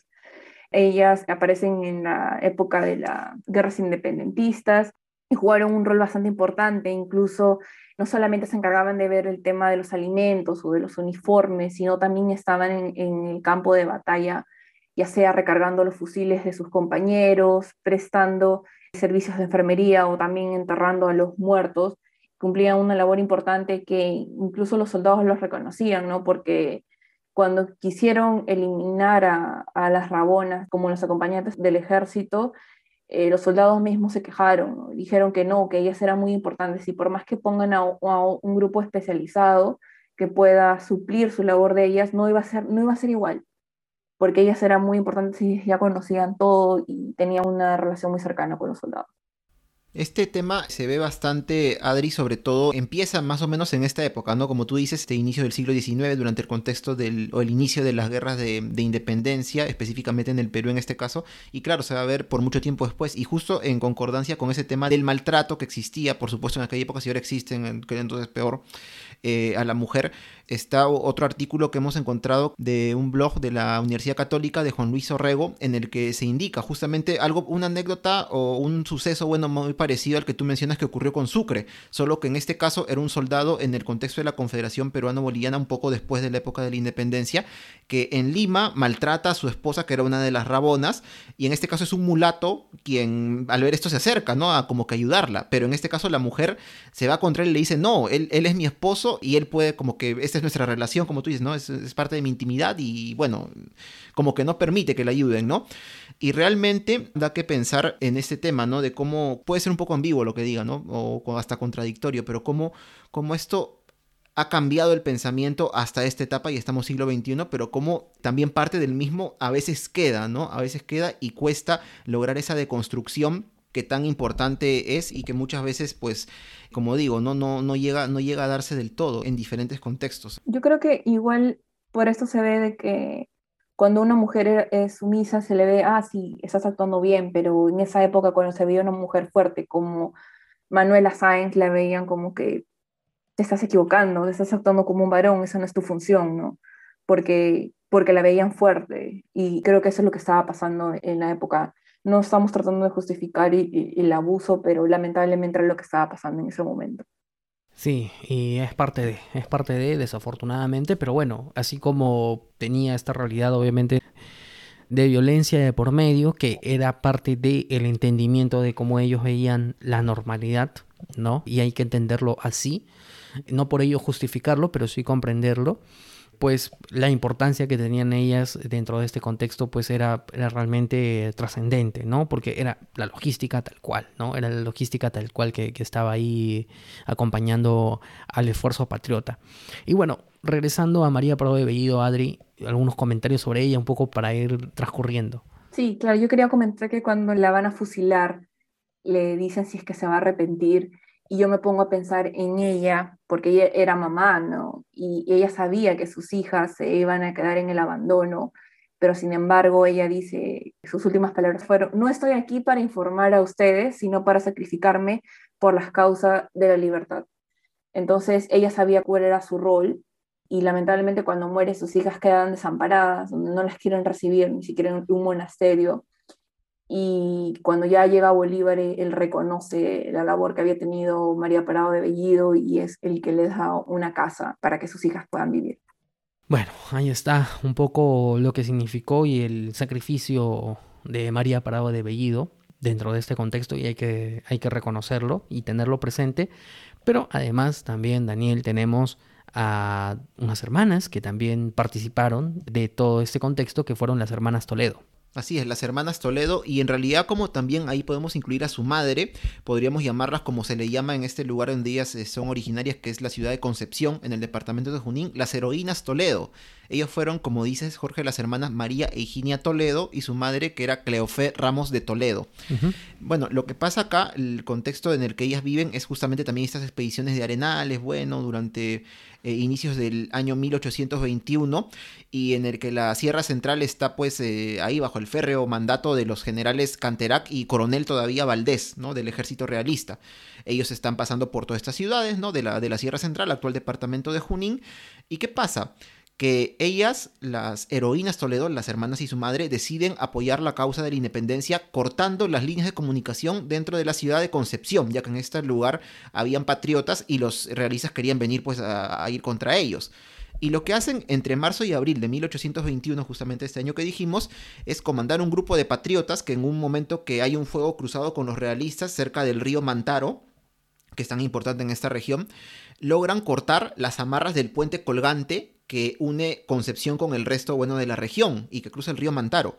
En esta acción incluso se comenta que algunas tropas enemigas caen al río Mantaro. Yo no sé cómo habrá estado el clima en esta época, pero sabemos que hasta justo marzo abril es temporada de lluvias y a veces el río Mantaro lo hemos visto que crece, pero el, río viene con una fuerza tremenda. Así que probablemente hasta hayan, dependiendo del clima, no hayan hasta muerto acá eh, hombres, caballos realistas de repente pero es una acción bastante importante porque, claro, los realistas lo que hacen es darse una vuelta por otra parte para entrar a Concepción y cuando llegan ya los patriotas se han ido completamente. Ellos en venganza queman la ciudad, posteriormente las Toledo regresan porque tienen que huir, regresan y junto con los demás vecinos, bueno, vienen a, arreglar y a reconstruir la ciudad y finalmente ya cuando San Martín llega al poder, ellas son condecoradas, ¿no?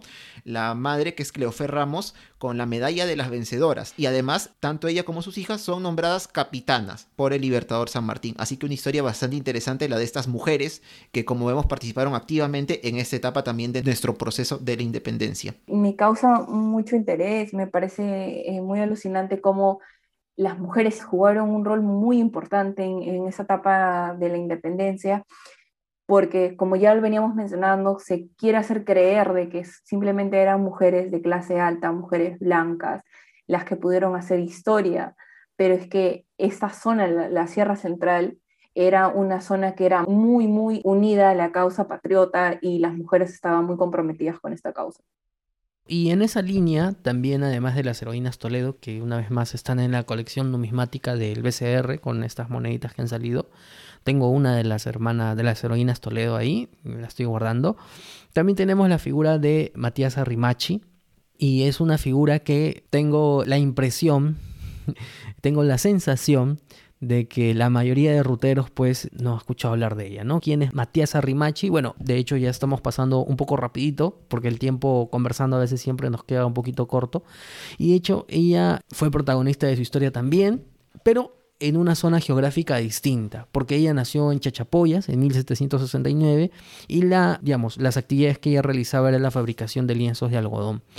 Lo curioso aquí es de que ella, al igual que las, que las heroínas Toledo, bueno, que las hermanas Toledo, pues va a participar directamente en el combate, ¿no? Para ir resumiendo un poco, ¿no? Porque ella va a asumir el liderazgo, va a asumir el liderazgo para la preparación y dirección de mujeres en la preparación de armas y municiones y todo esto obviamente en el contexto de un levantamiento de la población a favor de la causa independentista. De hecho, va a participar en la primera batalla de Igos Urco, desarrollado el 6 de junio de 1821 sitio que se encuentra al este de Chachapoyas. Cerquita, no más cerquita. Cerquita, ¿no?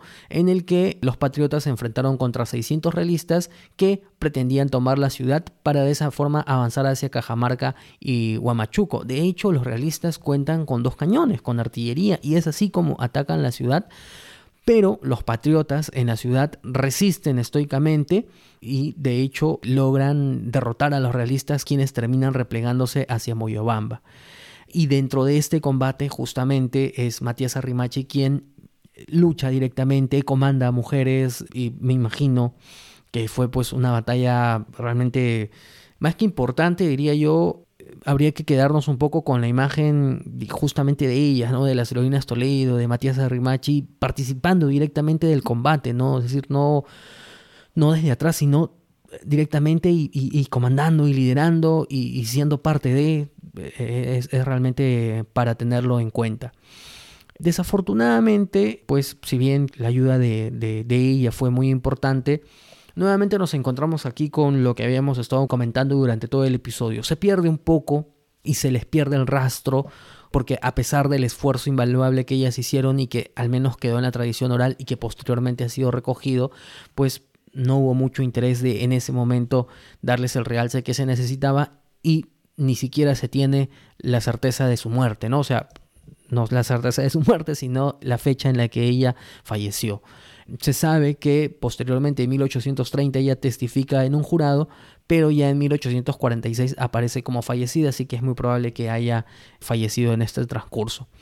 Y bueno, Daniela Adri como ella, muchas otras, ¿no? Porque en realidad tranquilamente nos saldría una maratón de varias horas hablando de todas y todas las mujeres que han participado en el proceso independentista. Hay muchísimas, pero al menos hoy día queríamos recoger algunas de ellas justamente algunas de ellas y que las hemos encontrado, por ejemplo el caso de Matías Arrimachi en esta exposición que está en el LUM acerca de la participación de la mujer en la época de la independencia. Hay un cuadro que, que se hizo acerca de la batalla de Diego Surco y con Matías Arrimachi ahí liderando pues no estas fuerzas a favor de la independencia pero otras mujeres que también participaron y que tampoco, lamentablemente, em, no hemos encontrado muchas fuentes acerca de ellas, literalmente en algunos casos solo 3, 4 líneas y no hay más. Por ejemplo, están Paula Guamán y Eufrasia Ramos, que eran tarmeñas, y el único dato que se tiene de ellas es un intercambio epistolar que hay entre las dos, y también la sentencia que tienen por estas actividades a favor de la independencia. Les cortaron la lengua y fueron ejecutadas. No se tiene más información acerca de ellas. Luego está también, por ejemplo, Rosa Villanueva, Curiosidad Villanueva con B larga o con B grande, como le llamamos, que fue la única mujer indígena de la zona de Virú, al sur de Trujillo, en el Departamento de la Libertad que donó 6 mil pesos a la causa patriótica. Como vemos, ¿no? Las mujeres, sobre todo en el caso de las mujeres indígenas, sí tenían un poder porque, bueno, estas personas tenían otro tipo de pensamiento, bueno, todo este tema, a diferencia de, lo que viene de Europa, ya lo hemos hablado. Y bueno, ella con este poder que tiene económico, en este caso, pues puede donar esta, esta cantidad importante de dinero a la causa patriótica. Y también, por ejemplo, está el caso de Petronila Veleira, que vivió en Lima, también vivió en Tarma. Ella sí era esposa de un general eh, rioplatense o argentino. Y bueno, con él transaba o, trataba de ahí de intercambiar información que ella podía obtener, sea en Lima o en la Sierra Central, para poder tener un mejor avance ¿no? de las fuerzas patriotas. Y claro, además de esto, por tener una posición acomodada, participó en el apoyo de las tropas que comandaba o en las que estaba su esposo para el envío de provisiones, todo se hacía cargo ¿no? de la administración, una vez más, como otros casos que hemos visto. Y bueno, son algunas de las cientos o incluso podríamos decir miles de mujeres, desde las rabonas hasta las líderes de las diferentes rebeliones que hemos visto ahora. Y en realidad no nos daría, como vemos el programa, para mencionarlas, aunque lamentablemente también nos hemos dado cuenta que así buscáramos no encontraríamos mucha información, bibliografía sobre ellas. De todas maneras, esto al mismo tiempo puede servirnos como un paso inicial para empezar a poner en valor la participación de la mujer no solo en esta etapa de nuestra historia, sino también en la historia universal y en la sociedad. Y en relación a ello, como les comentamos, el día de hoy también nos acompaña Violeta Quispe, quien nos comentará un poco acerca de su participación en la muestra Las Independencias Regionales, Guerra, Mujeres y Participación Popular, que está en el lugar de la memoria.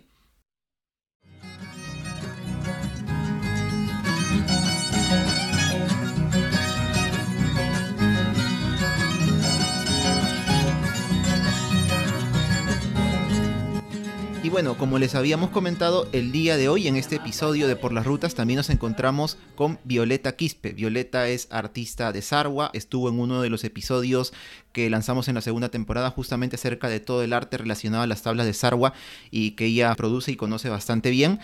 Y la hemos invitado para el día de hoy con motivo de una muestra que se está haciendo en el LUM, el lugar de la memoria, relativo a lo que son las independencias regionales, guerra, mujeres y participación popular justamente en el contexto del Bicentenario. Violeta, ¿qué tal? ¿Cómo estás? Bienvenida por las rutas una vez más. Hola Daniel, saludos a los amigos de Por las Rutas de la Curiosidad. Muy grato volver a reencontrarnos, aunque sea de forma virtual, para poder conversar un poquito más de mi labor como difusora del arte tradicional de las tablas pintadas de Sarwan. Justamente, Violeta, en relación a esta muestra, en la cual podemos contemplar tu arte, pero no solo el tuyo, sino también de otros 24 artistas que son de diversas regiones del país, que no solamente también están relacionados a la técnica de lo que es pintura, ¿no? Como, sino también, como tú dices, ¿no? La misma tabla de Sarwa, que es otro tipo de pintura, está el tema de bordado, tema audiovisual y otros tantos más. Eh, en este caso, relacionados a personajes de la independencia. Recuerdo haber ido junto con Jorge y hemos visto sobre todo relacionado a lo que son mujeres, ¿no? Y en este caso, el trabajo que tú has realizado está relacionado a la participación de los morochucos de Cangallo, pero también de las morochucas. Cuéntanos un poquito, Violeta, sobre esta muestra, ¿no? Y también sobre este trabajo que has realizado eh, respecto a esta representación, porque según he visto, y corrígeme si me equivoco, pero es como una tabla de Sarwa en horizontal, ¿no? Sí, bueno, eh, tengo que saludar esta bonita propuesta del curador Enrique León, que fue el que me convocó, me llamó desde el mes de marzo y me presentó la propuesta que él pretendía mostrar la historia de nuestra independencia, pero desde la mirada de, las mujeres, del aporte de las mujeres para poder lograr realmente la independencia en esos tiempos. Me gustó muchísimo la propuesta, ha sido un trabajo impecable por parte del lugar de la memoria. Han estado siempre pendientes de cómo ha sido el avance, yo en ese entonces me propuso este tema de Basilio Auqui, de los montoneros, de los morochucos. Me dijeron, ¿cómo tú puedes presentar a la mujer en, ese contexto, ¿no? en ese momento, con estos luchadores, jinetes? Ya, entonces yo voy a armar mi idea, todo, y ¿no? Después me dice, ¿tú puedes, conoces algún artista? Y eso fue lo más bonito también que me gustó de esta propuesta, porque me dijo que buscaba incluir también eh, las artes tradicionales desde las mismas comunidades, porque no solamente estoy yo, sino que hay varios artistas también de provincias, tanto del arte tradicional como se le llama artesanía. Hay un compañero de Huancayo, o sea, es súper interesante la muestra porque ya no solamente buscan artistas que son egresados de escuelas, sino también artes tradicionales y patrimonio, ¿no? Que heredamos como patrimonio vivo. Y yo le propuse también poder mostrar algo interesante junto a mi madre, que ella es parte pionera de las mujeres pintoras, ¿no? Y me dijeron, genial, yo entonces quisiera que las dos participen. Y ahí quedamos en esta propuesta, ¿no? Ella, me, eh, para mi madre, me presentó la propuesta de María Parado de Bellido. Y fue muy interesante. Te voy a comentar un poquito de mi obra de los morochucos. Por supuesto, sí. Eh, esta, esta obra es horizontal, como tú dices. Normalmente las tablas tradicionales siempre tiene esta lectura de forma vertical. Pero ¿qué es lo que yo quise mostrar en esta tabla? Que la mirada horizontal de no ver más a nadie, a nadie arriba, ¿no? Todos luchando por una sola causa, todos poniendo de uno y presento la propuesta de esta mujer desde su trabajo, entre comillas, como se dice, más débil, o sea, atendiendo a, su esposo, a su hijo, a su hermano, ¿no? En poder darles ánimos, fuerza, fuerza anímica que era muy necesario también y atenderlos también a sus alimentos o curarlos. Esta primera escena se muestra esta mujer. Justo hay una escena muy grande donde está un hombre eh, recibiendo un vaso de agua de esta mujer y en la segunda escena que es ahí de forma consecutiva, esta mujer que le estaba dando el agua tomando la posta de este varón, montando su caballo, porque no, yo no, no dudo en ningún momento que esta mujer, estas mujeres hayan sido parte de la lucha. Estoy segurísima, o hasta se las ingeniaron vestirse de hombre para ir al campo de batalla. Yo, yo sí reconozco que la mujer andina es muy fuerte y por eso la quise mostrar a esta mujer encima del caballo, viendo a su, bueno, a su pareja o a su hermano, a su hijo abatido y ella tomando la posta del valor de ir a luchar contra esta fuerza real eh, la que nos quería imponer su mandato ¿no? en ese entonces. Y esa es esta mirada, ¿no? De forma horizontal, de forma equitativa, de los sexos, tú no eres más fuerte, yo no soy fuerte, sino que es esta mirada. Por eso lo hice de esta forma, ¿no? de mi propuesta. De esta tabla hay una pieza que es independiente, que es, es la mujer del futuro. Es la Warmi Jorilazo, ¿no? Exactamente. Es esta jinete que estoy segura que ha tenido mucha descendencia. Las descendencias, tú sabes que no siempre se queda en un solo lugar, pero muestro esta mujer porque en la comunidad de Sarwa no es bien visto que una mujer sea jinete. pero de los anexos de la comunidad que se llama Tomanga, hay una característica de estas mujeres arhuinas, porque también lo son, es del anexo de Sarwa, pero montan sus caballos y, y, de esa manera pastean a sus animales. Y yo veo como romper esa brecha de lo que no debes y sí debes hacer, romper ese estigma que te pone las personas o ese límite, ¿no? Por eso yo presenté a esta mujer heredera de estas mujeres, las morochucas, porque también tienen cierta descripción cada escena de morochucos. ¿Por qué mencionarlo ahora como estamos con este idioma más inclusivo? Las morochucas, ¿no? Cuento ahí todo un poco la reseña de, de cada escena y esa es un poco de la historia de esta maravillosa obra que me han permitido ser parte del LUN.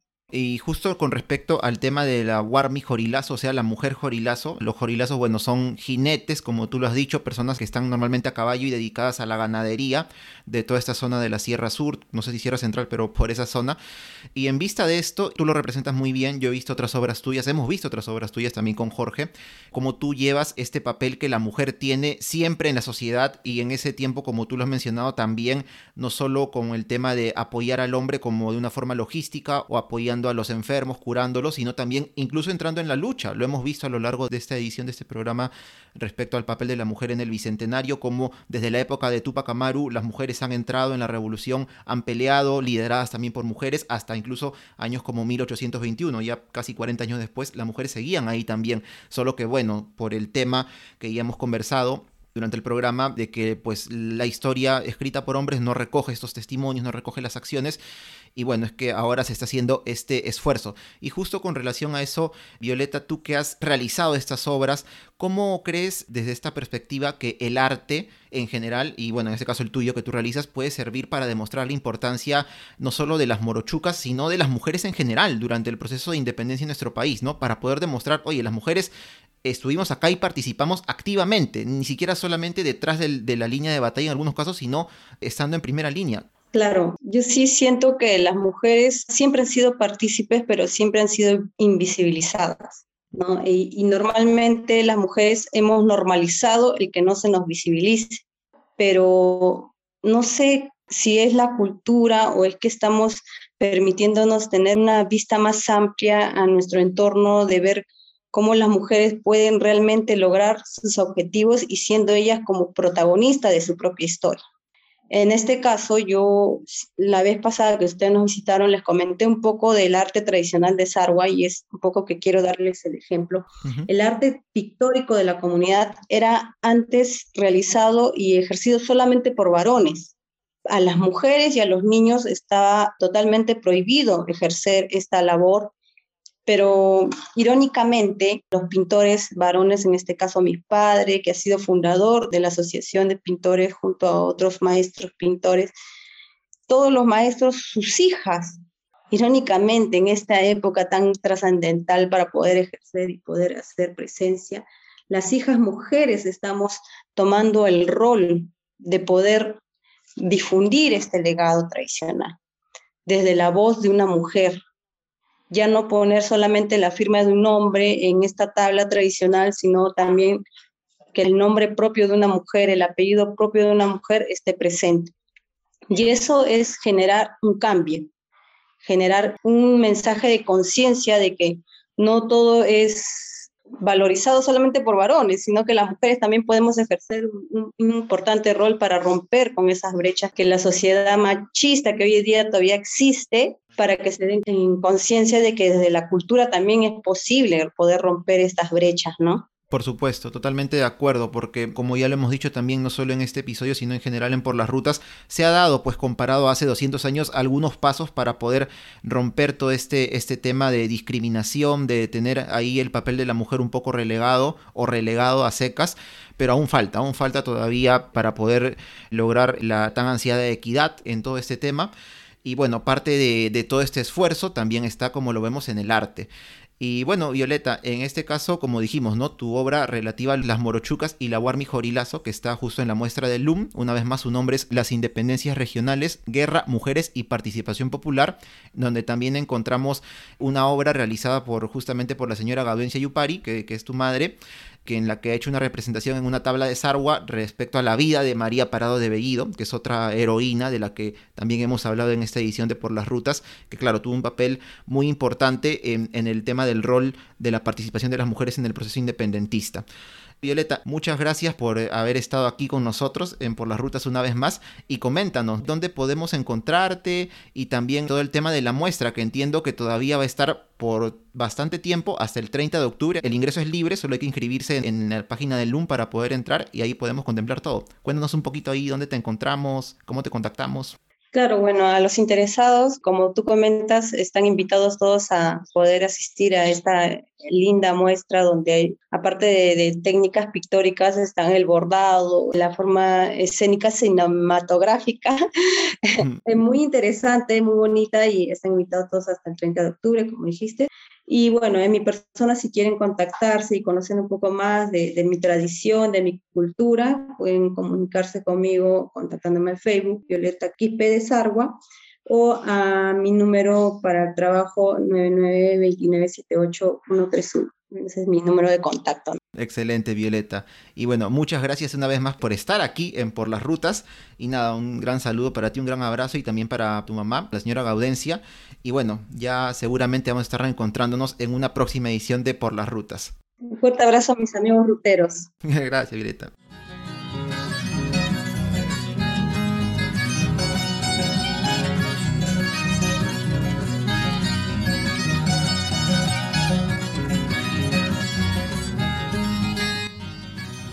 Bueno, Violeta, muchas gracias por participar en el episodio y por contarnos un poco de la obra que has realizado y que actualmente se está exponiendo en el lugar único de la memoria. Me parece bastante importante tener la visión de la propia artista para que cuando vayamos, y a los amigos, a los ruteros los invitamos a que se den una vuelta, está la exposición hasta octubre, pues podamos tener una mejor idea de aquello que has querido plasmar Así que la verdad nosotros muy muy felices de, tenerte aquí en el, en el programa. Tú sabes que eres una amiga de la casa, así que ya próximamente seguro estaremos conversando nuevamente. Y bueno, Adri, un poco en línea con lo que hemos estado conversando, me gustaría saber tus reflexiones finales sobre efectivamente las mujeres en el proceso independentista y, y con especial ahínco de aquellas a quienes hemos mencionado aquí en el episodio un poquito a manera de homenaje. Sí, Jorge, yo creo que estos espacios son muy buenos porque todas y todos debemos de darnos cuenta de que no es únicamente un San Martín o un Bolívar los que ayudaron a la independencia del Perú, sino es que hubieron muchos personajes varones que fueron importantes, sí, pero también lo hubieron mujeres, ¿no? Como los que hemos venido mencionando a lo largo del episodio y que lamentablemente no se ha escrito mucho sobre ellas, no hay información sobre ella y como dice Daniel, es que por más que quisiéramos hablar más de ellas, no vamos a encontrar la bibliografía necesaria. Y creo que esa es una labor para los historiadores o para los amantes de la historia que vienen y ahora con el bicentenario de empezar a, a ver el rol importante que las mujeres jugaron en la historia peruana que sirva, como bien mencionas, para utilizar esto, o sea, cambiar un poco el paradigma de cómo vemos las cosas de aquí en adelante, ¿no? Y comprender que dentro de los contextos históricos han habido protagonistas, no solamente los hombres tienen que ser protagonistas, sino que también hay que revalorar el papel que han cumplido las mujeres en su momento en la historia y obviamente el papel que cumplen actualmente, ¿no? Y de hecho, mientras grabamos este episodio, acabo de ver que el BCR ha anunciado que el nuevo billete de 10 soles, hablando de mujeres, la imagen del nuevo billete de 10 soles va a ser de Chabuca Granda. Así que tenemos, lo tenemos ahí casi como primicia. ¡Qué genial! Me parece genial, el diseño está hermoso, el diseño está hermoso.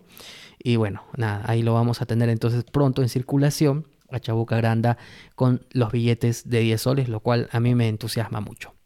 Adri, muchas gracias por haber participado en esta edición de Por las Rutas. Te agradecemos y esperamos contar nuevamente con, con tu participación. Eres, eres una rutera de la casa y afortunadamente es el podcast, tanto por las rutas y sobre todo Stalkers, el que, que, nos ha permitido justamente poder tener este, este encuentro y, y, poder conversar sobre historia como lo que nos gusta. Sí, yo, yo estoy muy contenta de estar aquí y agradecerles por, por retomar Stalkers, me encanta Stalkers, es lo máximo. Y nada, agradecerles y valoro mucho el esfuerzo que han hecho porque una vez más la bibliografía para, para ese tema es muy complicada de encontrar y, realmente valoro el esfuerzo que han hecho para poder hacer este episodio. Gracias a ti. De hecho que ahí el, el esfuerzo que hay es siempre con la intención de aportar con un granito de arena en la difusión histórica para volver a discutir estos temas y qué más en plenas celebraciones de nuestro bicentenario del Perú. Sí, antes de terminar quisiera comentarles algo de que la Cancillería ha lanzado un hashtag en Twitter que es Mujeres del Bicentenario, donde están haciendo posts sobre mujeres diplomáticas que han contribuido mucho en la política exterior del Perú. Y los invito a que, que le den una checada de eso, porque está muy interesante. La Cancillería que justo cumple 200 años dentro de poco tiempo sí, también. Espero el episodio de Cancillería, por favor. Muy bien. 200 años de la Cancillería que van a, a cumplirse dentro de pronto también. 3 de agosto. El 3 de agosto, así que bueno, ahí está, ¿no? 2021 el bicentenario de muchas cosas y, y, ya pronto, en un par de añitos, el bicentenario de, de las batallas también de, de, Junín y sobre todo de Ayacucho. Tres añitos, tres en tres añitos. Muy bien, Daniel. Hemos llegado al final de este episodio, pero antes hay que contarle a los ruteros dónde pueden escuchar este podcast. Pueden escucharlo en nuestra página web que es porlasrutas.com o también en las principales plataformas de podcasting como son Spotify, Evox, Apple Podcast, Google Podcast y otras más. También pueden encontrarnos en redes sociales. Nos encuentran en Facebook e Instagram como Por las Rutas de la Curiosidad, nos encuentran en Twitter como arroba por las rutas 1 y nos encuentran en TikTok como arroba por las rutas. Y también nos encuentran en nuestras cuentas personales. ¿Dónde, Daniel? A mí me encuentran como Daniel Tucto en Twitter en el arroba datransporter-abajo. ¿Y a ti, Jorge? Yo soy Jorge Juárez y me encuentran como arroba jcoco2515 en Twitter. Y a mí me encuentran como arroba adriayos en Twitter. Ahí está. Genial. Ahí está. También encuentran ahí a Adri. Y nada, muchas gracias por sintonizar este episodio, la cuarta edición de Por las Rutas, edición Bicentenario. De aquí Solamente queda un par de episodios más de Stalkers Daniel, siempre dentro del proceso del bicentenario y con Por las Rutas ya nos encontramos en agosto. Felices fiestas patrias. Felices fiestas patrias para todos. Felices fiestas. Nos escuchamos.